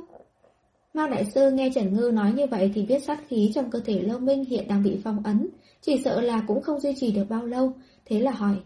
Phong ấn trong cơ thể Long Minh có thể duy trì được bao lâu? Nhiều nhất là ba ngày thôi. Trần Ngư nói, tu vi của tôi bây giờ còn quá yếu, phong ấn không được bao nhiêu ngày. Với lại, vừa rồi ở phòng nghiên cứu, tôi cũng đã hấp thu khá nhiều sát khí, trong thời gian ngắn chỉ sợ không thể thực hiện phong ấn được nữa. Trong cơ thể Trần Ngư bây giờ, sát khí nhiều hơn linh khí, cô phải từ từ bài trừ sát khí trong người, hấp thu lại linh khí, nếu không đừng nói là việc dẫn linh phong ấn, ngay cả việc vẽ bùa chú thông thường cô cũng không thể thực hiện được. Xem ra, trong thời gian ngắn không thể ra ngoại kiếm tiền được rồi. Nghĩ tới đây Trần Ngư lại thấy mất mát trong lòng. Mao Đại Sư thấy Trần Ngư suy tư, cho là cô đang lo lắng việc nút ngọc không sửa được, sát khí của Lâu Minh lại bùng phát, thế là lại an ủi lần nữa. Không sao, tôi còn nút ngọc dự phòng nữa. À, vậy thì tốt rồi. Trần Ngư yên tâm nói. Trần Tiểu Hữu Tôi thấy thể chất của cô không bị sát khí ảnh hưởng, Sao cô làm được vậy? Mao Đại Sư hỏi. Um, hình như là do trời sinh, từ nhỏ tôi đã như vậy rồi. Ông nội tôi cũng nói thể chất của tôi đặc biệt. Thể chất đặc biệt ư? Mao Đại Sư trầm ngâm một lát. Thể chất phải đặc biệt như thế nào mới có thể hấp thu nhiều sát khí như vậy mà vẫn không bị thương chút lông tóc nào chứ? Có tiếng chuông điện thoại. Trần Ngư ngượng ngùng nhìn thoáng qua Mao Đại Sư, lấy điện thoại di động ra, đi qua một bên nhận điện thoại. Thi Thi, tối nay con có về nhà ăn cơm không? Mẹ Trần hỏi. Trần Ngư sờ lên mái tóc nham nhở như chuột gặm của mình trột dạ hỏi. Con hẹn bạn học đi ăn rồi ạ, tối nay con sẽ về nhà. Nhất định phải làm tóc xong rồi mới về nhà được, bằng không thì không biết giải thích như thế nào đâu. Mẹ Trần thấy con gái cuối cùng cũng có ý thức làm đẹp, thế mà lại chủ động đi làm tóc, lập tức vui mừng cúp điện thoại, không dục cô về nhà nữa. Trần Ngư thở phào nhẹ nhõm, cùng chào hỏi mọi người rồi chuồn êm ra ngoài, kiếm tiệm cắt tóc. Sau khi Trần Ngư đi được khoảng 2 giờ, lòng Minh tỉnh lại, anh liếc mắt nhìn thấy Mao Đại Sư đang ngồi bên cạnh, vì thế chống tay ngồi dậy. Mao Đại Sư, Lâu Minh cảm giác được trạng thái tinh thần của mình khá tốt. Cậu cảm thấy thế nào rồi? Mao Đại Sư lo lắng hỏi. Rất tốt, Mao Đại Sư, ông đã cứu tôi sao? Ký ức của Lâu Minh hiện giờ rất mơ hồ, anh chỉ nhớ rõ là ngay khoảnh khắc anh tiếp xúc với thanh kiếm đồng thì sát khí trong cơ thể anh bỗng nhiên tăng vọt, không thể khống chế được nữa. Không phải tôi. Mao đại sư lắc đầu mỉm cười. Lòng mình sững sờ, lập tức trong đầu óc hỗn độn chợt lóe lên hình bóng của Trần Ngư. Hình như lúc đó anh có nhìn thấy cô nhóc, chẳng lẽ cô ấy cũng ở đó? Là Trần Tiểu Hữu cứu cậu. Mao đại sư nói, lần này sát khí của cậu bùng phát, có thể thoát khỏi nguy hiểm trong gang tấc là nhờ vào Trần Tiểu Hữu. Trần Ngư, quả nhiên là cô ấy đã ở đó. Lâu Minh hoảng hốt. Đúng rồi, Lâu Minh, sao sát khí trong cơ thể cậu lại đột nhiên bùng phát như vậy? Mao Đại Sư chờ đến bây giờ là để hỏi vấn đề này. Tôi cũng không rõ lắm. Lâu Minh mơ mơ màng màng nhớ lại. Lúc đó tôi đang kiểm tra thanh kiếm đồng, nhưng kỳ lạ là khi tôi chỉ chạm nhẹ vào thanh kiếm thì bỗng nhiên nó thu nhỏ lại. Thu nhỏ? Về mặt của Mao Đại Sư run lên. Còn có việc này, lúc đó tôi cảm thấy thanh kiếm đó có một cảm giác vô cùng quen thuộc, nên cầm lên quan sát cẩn thận hơn. Sau đó thì sát khí trong cơ thể tôi bỗng nhiên mất khống chế. Lâu Minh cẩn thận nhớ lại. Chuyện về sau đó tôi không nhớ rõ ràng lắm. Thì ra là thế. Mao Đại Sư như có điều suy nghĩ, nhẹ gật đầu.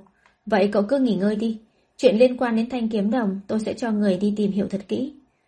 Mao Đại Sư, tôi luôn cảm thấy thanh kiếm đồng đó có mối quan hệ gì đó với tôi. Lâu Minh chợt nói, việc này tôi sẽ kiểm tra. Nếu như cậu nghĩ ra được điều gì thì gọi điện thoại cho tôi. Mao Đại Sư dặn dò, mặc dù lần này sát khí trong cơ thể cậu bùng phát có thể thoát khỏi nguy hiểm trong gang tấc, nhưng thân thể vẫn sẽ chịu ảnh hưởng nhất định. Cậu hãy nghỉ ngơi cho thật tốt đã. Căn dặn xong, Mao Đại Sư rời khỏi biệt thự. Sau khi Mao Đại Sư đi, Lâu Minh ngồi ở trên giường, đưa tay nhìn nút ngọc trên cổ tay đã được đổi, bỗng nhiên ngẩn người.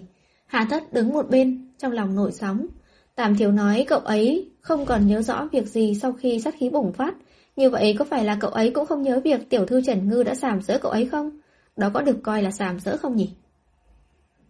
Hà Thất, Trần Ngư đâu rồi? Long Minh bỗng nhiên ngẩng đầu hỏi. À, Hà Thất giật nảy mình.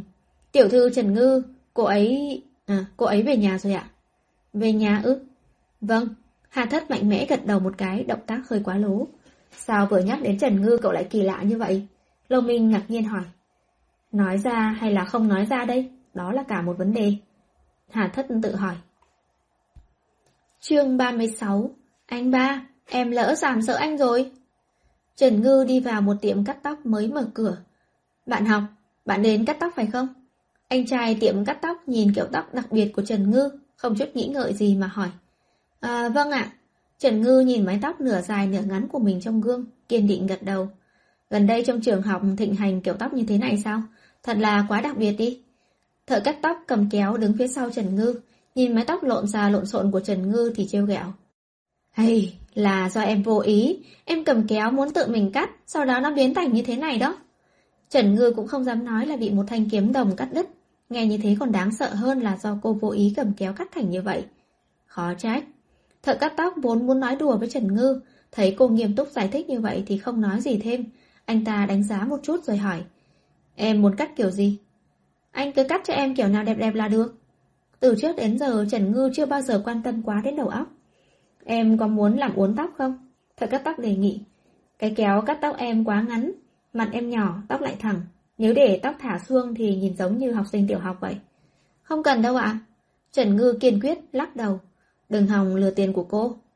Tiệm của anh mới khai trương sẽ giảm giá 30% cho em. Thợ cắt tóc tiếp tục dụ dỗ.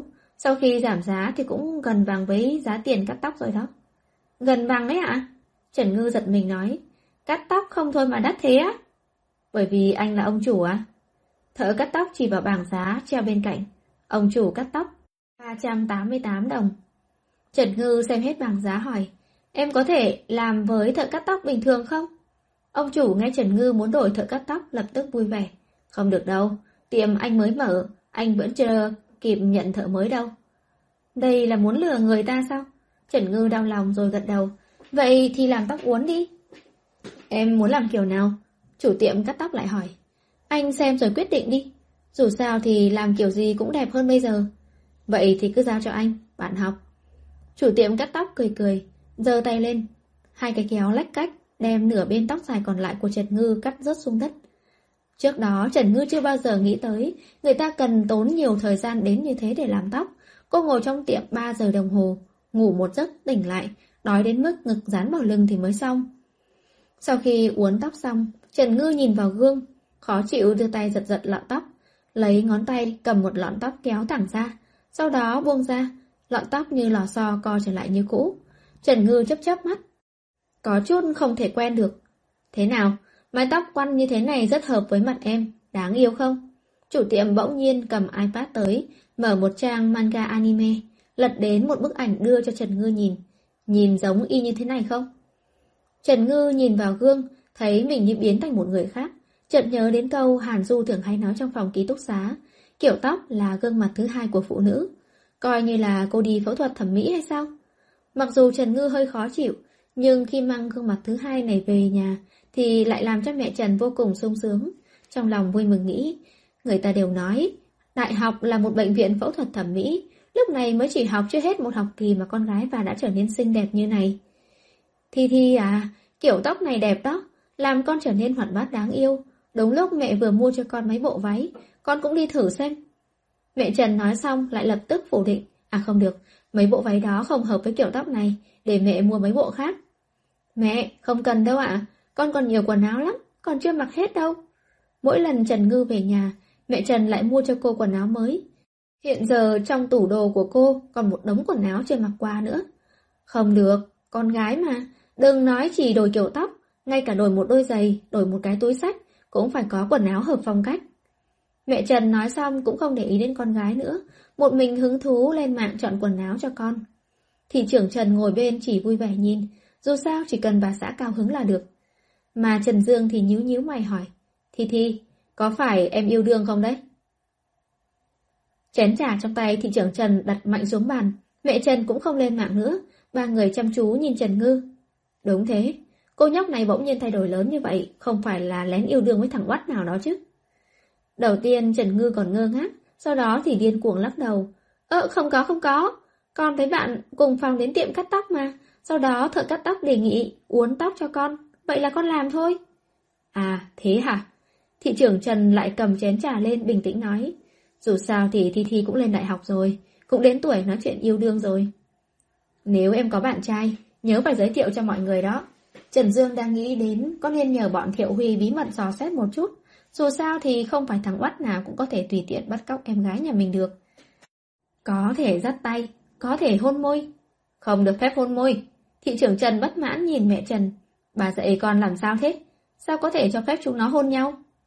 Ơ, hôn thì thế nào? Hôn cũng không làm con mình mang thai được. Ông đúng là cái đồ cổ lỗ sĩ. Mẹ Trần tức giận. Thì Thi là con gái đó, nó sẽ bị thiệt. Thị trưởng Trần cũng tức giận. Gần đây phim truyền hình cũng không biết làm sao mà qua kiểm duyệt. Giờ đàn ông đều thích cưỡng hôn phụ nữ hay sao? Làm như hôn một cái là có thể làm cho người ta thích mình ấy. Đây không phải là dạy hư thanh thiếu niên hay sao? Thi thi, con đừng bao giờ để người khác sàm sỡ, có biết không? Cưỡng hôn? Vậy, à, còn nữ cưỡng hôn nam thì sao ạ? Cũng là sàm sỡ người khác hay sao? Trần Ngư có chút trột dạ hỏi. Lông mày Trần Dương nhíu lại, nhìn biểu lộ trột dạ của em gái mình, ngầm đưa ra quyết định chút nữa phải đi hỏi Thiệu Huy một chút mới được. Thị trưởng Trần không cẩn thận bị dọa mà sặc một cái.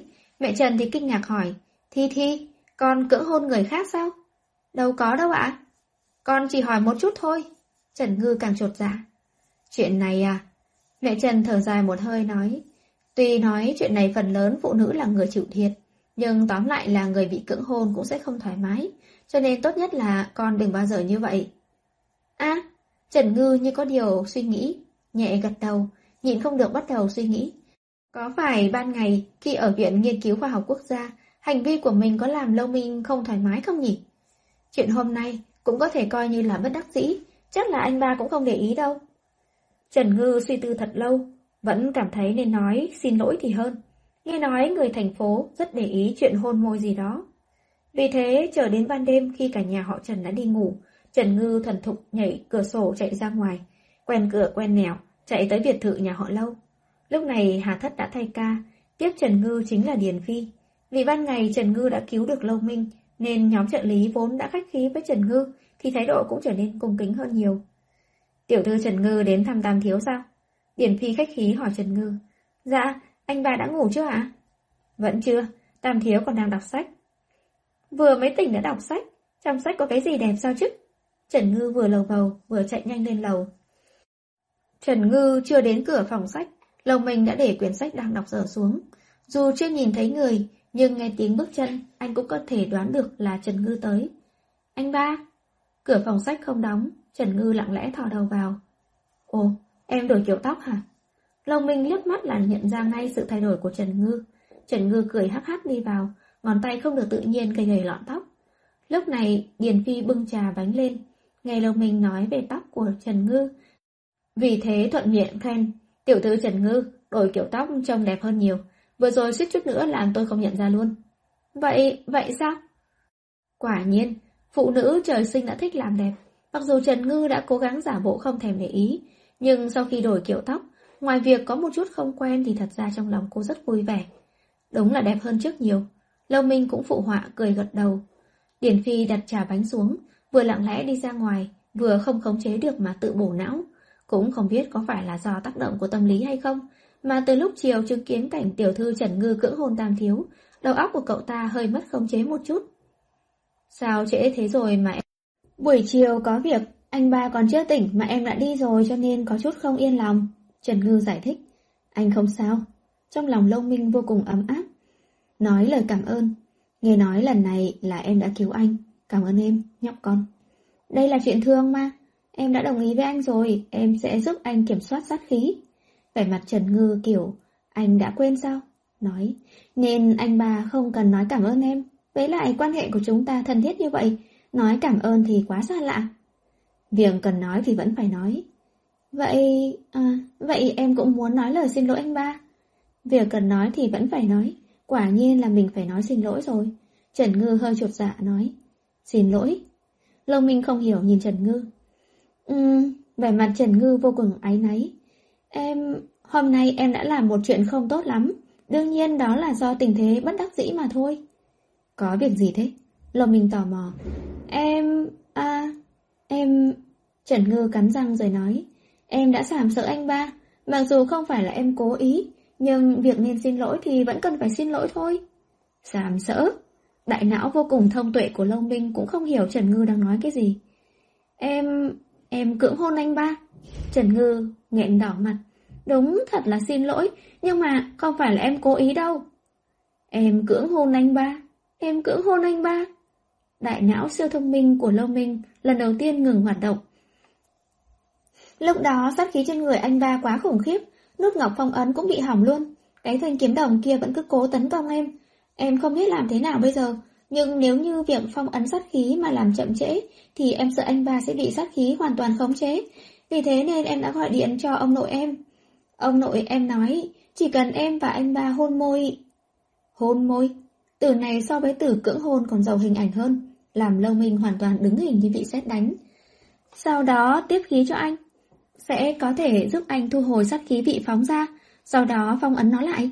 Cho nên thật ra là em không cố ý cưỡng hôn anh ba đâu. Em bị bất đắc dĩ mà. Nhưng mẹ em nói, bất kể thế nào thì người bị cưỡng hôn cũng đều không vui. Thế cho nên, anh ba, anh có thể nể mặt em đã xin lỗi anh, mà đừng giận em không? Trần Ngư vô cùng đáng thương nói. Trong lòng là rời sông lấp biển, sắc mặt biến đổi mấy lần nhưng khi đối diện với ánh mắt cầu khẩn của người nào đó, Lâu mình vẫn lúng túng, một câu cũng không nói nên lời. Anh ba, anh giận thật rồi sao? Trần Ngư thận trọng hỏi. Nếu anh mà giận thì em phải làm sao? Thần vất vả từ trong xấu hổ lấy lại tinh thần, Lâu Minh trời xuôi đất khiến hỏi một câu. Anh nói em làm sao thì em làm cái đó, chỉ cần anh ba không tức giận, em sẽ chịu trách nhiệm. Trần Ngư luôn là một đứa nhỏ tốt bụng, dám chịu trách nhiệm. Chịu trách nhiệm? Lâu Minh kỳ quái nhìn Trần Ngư. Em có biết là em đang nói cái gì không thế? Ờ, thì là chịu trách nhiệm ạ. Trần Ngư mơ hồ chớp chớp mắt, chẳng lẽ cô nói chưa rõ ràng sao? Quả nhiên là không biết mình đang nói cái gì. Lồng mình bất đắc dĩ nhắm hai mắt lại nói, Em không phải là sàm sợ anh, Không cần phải chịu trách nhiệm. Ờ nhưng mà mẹ em nói cưỡng hôn, Đó là vì em cứu anh, Không tính là sàm sỡ. Lồng mình cắt ngang lời Trần Ngư, Anh thật sự không muốn nghe hai chữ cưỡng hôn một chút nào nữa. Với lại chuyện này là bên con gái chịu thiệt mới đúng. À là vậy sao? Vậy thì em yên tâm rồi. Trần Ngư thở vào vui vẻ nói, Vậy em không quấy rầy anh ba nữa. Em về đi ngủ đây anh ba cũng ngủ sớm đi. Sau khi Trần Ngư rời đi, Lâu Minh ngồi trong phòng sách một mình, nhưng mất hết tâm tư đọc sách. Trong đầu tràn đầy hình ảnh cuộc nói chuyện đầy lúng túng giữa anh và Trần Ngư, nghĩ nghĩ rồi lại bật cười. Đúng là cô nhóc ngốc nghếch, chuyện như thế thì em là người thua thiệt mới đúng chứ. Chương 37 Cậu muốn bảo vệ cô ấy. Ngày hôm sau, Mao Đại Sư mới cầm nút ngọc tới, Lâu Minh nhận lấy rồi đeo luôn lên cổ tay mình. Anh quan sát nút ngọc hoàn toàn mới trên tay, nghĩ nghĩ rồi hỏi. Mao Đại Sư, thanh kiếm đồng có manh mối gì không?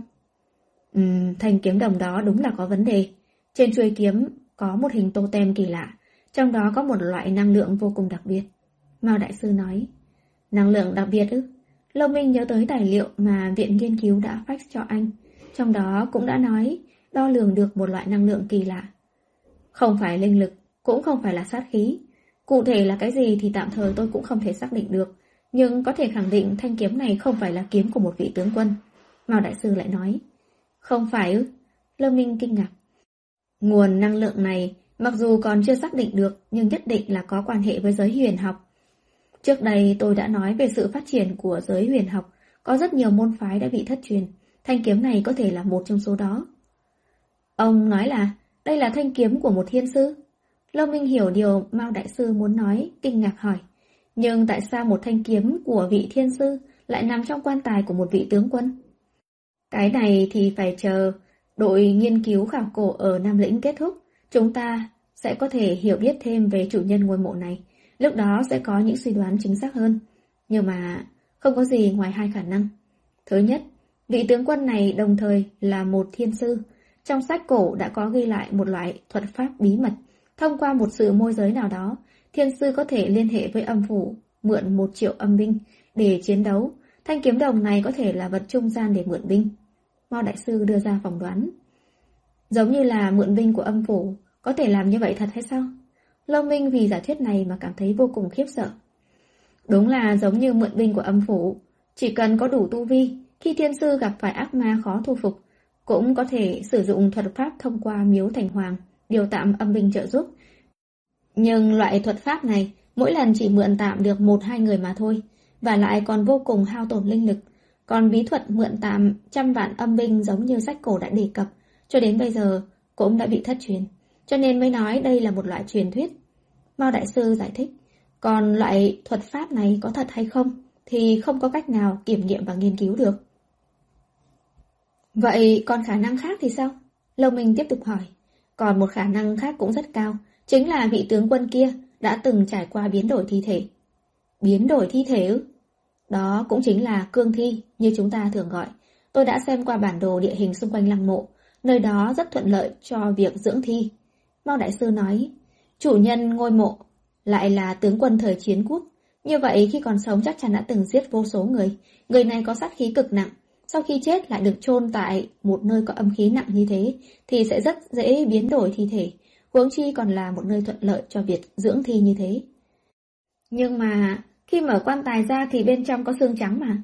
Lâm Minh nói, nếu như là cương thi thì địa điểm ngôi mộ này không thể dễ dàng bị khai quật như vậy.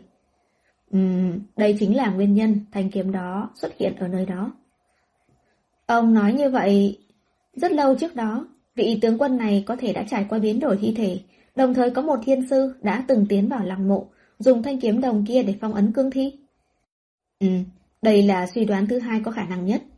Việc khảo cổ vẫn chưa hoàn toàn kết thúc, thân phận chủ nhân ngôi mộ chúng ta vẫn chưa tìm ra. Tình hình cụ thể như thế nào thì còn phải chờ có thêm tư liệu. Sau khi có thêm, tôi sẽ về tổng bộ huyền học cùng mấy vị đồng nghiệp nghiên cứu cẩn thận xem sao. Lâu Minh gật nhẹ đầu, tỏ ý mình đã hiểu rõ. Nhưng khi nhớ tới cảm giác thân quen từ thanh kiếm đồng truyền tới, nhịn không được lại hỏi. Mao Đại Sư, khi thời điểm tôi chạm vào thanh kiếm đó thì có một cảm giác vô cùng quen thuộc, thậm chí tôi còn có thể cảm nhận được thanh kiếm kia đang vô cùng vui sướng. Nếu như là có hai khả năng như trên, ông cũng đã thấy sát khí của bản thân tôi rồi. Có khả năng là À, người tướng quân này là kiếp trước của tôi hay không? Mao Đại Sư dừng uống trà, nhìn về phía Lâu Minh, do dự một lúc rồi nói. Không ai có thể biết được kiếp trước của mình là gì. Cái gọi là luân hồi, chính là mỗi sinh mạng mới. Mà kệ người tướng quân kia có phải là kiếp trước của cậu hay không thì đều không có quan hệ gì với cậu hiện tại. Các cậu là hai người hoàn toàn khác biệt. Lâu Minh như có điều suy nghĩ, gật nhẹ đầu, cũng không tiếp tục hỏi nữa. Anh biết Mao Đại Sư đang lo lắng điều gì, cũng biết tại sao ông lại nói như vậy. Thực ra điều Mao Đại Sư lo lắng là hoàn toàn dư thừa. Khi còn nhỏ, Lâu Minh không hiểu rõ tại sao mình lại khác biệt với những người khác. Tại sao khi sinh ra, anh lại mang sát khí trên người không thể tiếp xúc với người khác. Tại sao anh lại phải chịu cảnh sống như bị giam cầm trong bốn bức tường như thế này? Cho nên anh vô cùng cố chấp với việc tìm hiểu nguyên nhân tại sao anh lại mang sát khí trên người như vậy. Nếu như cuộc đời này có nhân có quả, thì việc anh có kết quả như thế, thì anh phải đi tìm cái nhân là cái gì đây? Nhưng đến bây giờ, Long Minh đã không còn khăng khăng một mực nữa. Cho dù bởi vì nguyên nhân gì mà dẫn tới kết quả này, bất kể là kiếp trước anh đã làm ra việc gì để người người oán trách, nếu kết quả này là do chính anh đã tạo nên, thì việc phải khánh chịu như bây giờ là kết quả tất yếu. Anh chỉ đơn giản là tò mò, muốn biết nguyên nhân mà thôi. Cũng sẽ không như lúc trước mà cực đoan chui vào ngõ cụt. Đúng rồi, cô bé Trần Ngư, tiểu thiên sư... Cậu gặp cô bé ấy khi nào vậy? Mo Đại Sư đột nhiên hỏi. Nói đến Trần Ngư, Lâu Minh liền nhớ tới tối hôm qua, nghĩ đến vẻ mặt của cô nhóc ấy khi nói cô đã lỡ giảm sợ anh, nhịn không được nở nụ cười nhạt.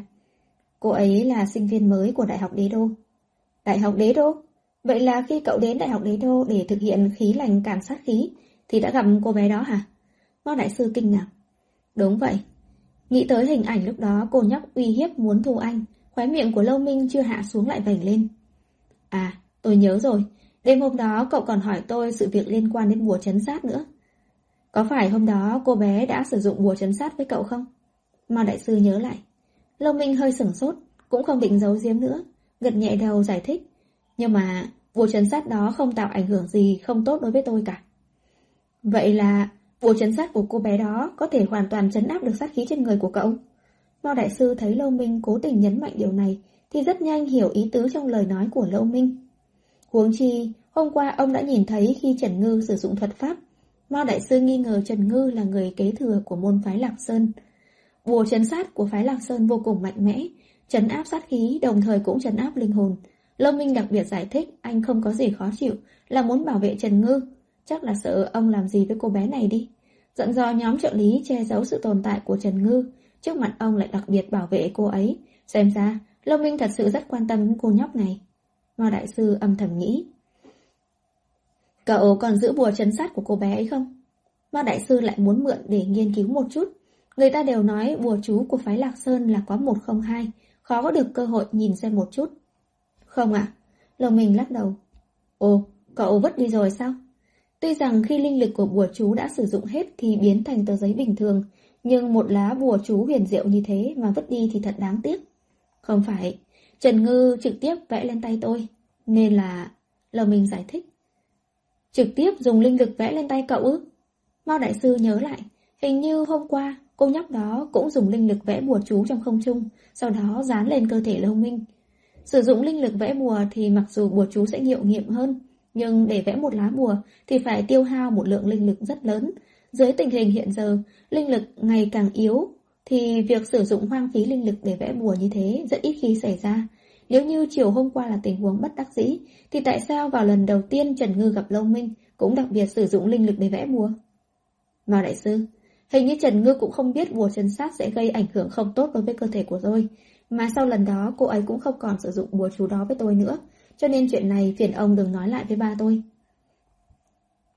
Nếu như nói nhóm trợ lý là vì bảo vệ sự an toàn của bản thân anh, phòng ngừa sự uy hiếp từ phía những người bình thường, thì Mao Đại Sư là người bảo vệ anh khỏi sự uy hiếp từ tất cả những yếu tố còn lại. Từ khi anh bắt đầu thiết kế vũ khí cho Bộ Quốc phòng, những nơi anh đến, chẳng những phải quản chế những người không liên quan, mà ngay cả hồn ma cũng cần phải thanh trừ toàn bộ. Tất cả những sự vật có ảnh hưởng đến anh đều không thể tồn tại. Nếu như không phải là linh khí của tòa biệt thự này cần phải có sinh khí để kích thích sản sinh, thì vì bảo đảm sự an toàn của anh, chắc chắn là ba anh sẽ triệt để phong tỏa khu vực này. Nhưng những người sống trong khu tập thể này chắc là không thể biết, bên trong tòa biệt thự đang được lính đặc trùng bảo vệ nghiêm ngặt này, có một quả bom sống, có thể nổ tung bất cứ lúc nào. Vì thế Lâu Minh có thái độ bảo vệ đối với Trần Ngư như vậy. Không chỉ vì khi còn bé, anh đã gặp cô một lần, mà còn là thái độ ái náy của anh đối với người dân trong khu tập thể này. Trong lúc vô tình, những người ở đây đã gặp phải sự nguy hiểm đến tính mạng chỉ bởi vì để duy trì linh khí cho anh áp chế sát khí. Hôm qua, Hà Thân đã nói với tôi, cậu ấy nói cậu không hy vọng người khác biết đến sự tồn tại của cô bé kia. Nhưng mà nhiều năm qua như vậy, cô ấy là người duy nhất không sợ sát khí của cậu, đồng thời cũng là thiên sư duy nhất ngay thời điểm sát khí của cậu đang bùng phát, mà có thể không bị thương chút nào, phong ấn cho cậu. Mao Đại Sư nói, mắt lồng mình sáng lên, nhớ mày nhìn Mao Đại Sư. Cô ấy nói có ông nội, cô bé này lợi hại như vậy thì chắc chắn là ông nội cô ấy có thuật pháp vô cùng cao siêu. Chúng ta...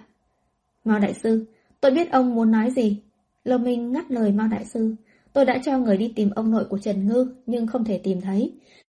Mặc dù tôi đã nói Hà Thất không cần tìm nữa, nhưng tôi biết các cậu ấy vẫn không từ bỏ, chắc chắn là vẫn đang âm thầm tìm kiếm. Nhưng đến bây giờ các cậu ấy vẫn chưa phát hiện được tin tức của ông ấy. Tôi biết, nếu như thông qua Trần Ngư thì có thể tìm được ông nội cô ấy rất nhanh. Có rất nhiều phương pháp, cha cô ấy là thị trưởng đế đô. Hầu như tôi không cần làm bất cứ chuyện gì, chỉ cần một cuộc gọi của ba tôi là được. Nhưng mà tôi không muốn như vậy. Lâu Minh nói, cô ấy là người duy nhất để tôi có thể an tâm mà tiếp xúc, không cần phải lo lắng về mình tiếp xúc với họ trong thời gian dài mà gây thương tổn cho bọn họ. Tôi cũng không muốn tạo áp lực cưỡng ép cô ấy làm bất cứ chuyện gì cả. Chúng ta cũng chỉ nhờ cô ấy hỗ trợ tìm ông nội mà thôi, sao lại là cưỡng ép cô bé chứ? Mà đại sư nói, nếu khi tìm được, ông nội Trần Ngư cũng không cách nào hóa giải sát khí trên người tôi thì sao? Nếu như bởi vì cô ấy và ông nội cô ấy đặc biệt, mà ba tôi buộc họ phải ở lại đế đô, ở lại bên cạnh tôi thì sao? Nhưng mà... Tôi biết ông muốn nói gì. Lâu Minh tiếp tục nói. Thực ra cho dù tôi không chủ động yêu cầu, nhưng Trần Ngư cũng đã nói với tôi, cô ấy sẽ tìm ông nội để hỏi thăm về tình hình của tôi, hỏi ông ấy có cách nào giải quyết sát khí trên người hay không. Vì thế ông xem, chúng ta cơ bản là không cần làm những việc dư thừa, mọi việc đều đang phát triển theo hướng tốt nhất có thể. Ai, nói nhiều như vậy, cậu còn không phải là muốn bảo vệ cô nhóc kia sao? Mao Đại Sư thở dài.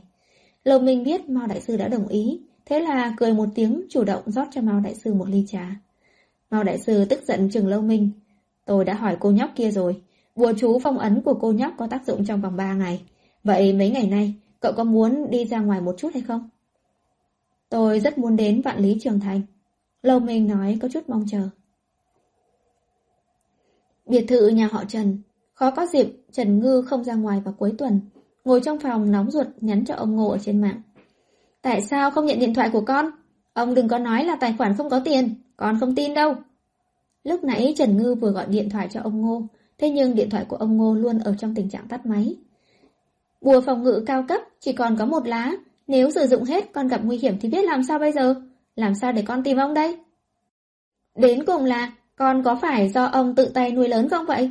Con gặp nguy hiểm vậy mà ông không thèm hỏi con là sao? Còn còn có một việc vô cùng quan trọng muốn hỏi ông nè. Trên mạng không thể nói rõ được. Ông trả lời điện thoại của con đi. Nghe không? Ông nhớ phải trả lời con đó.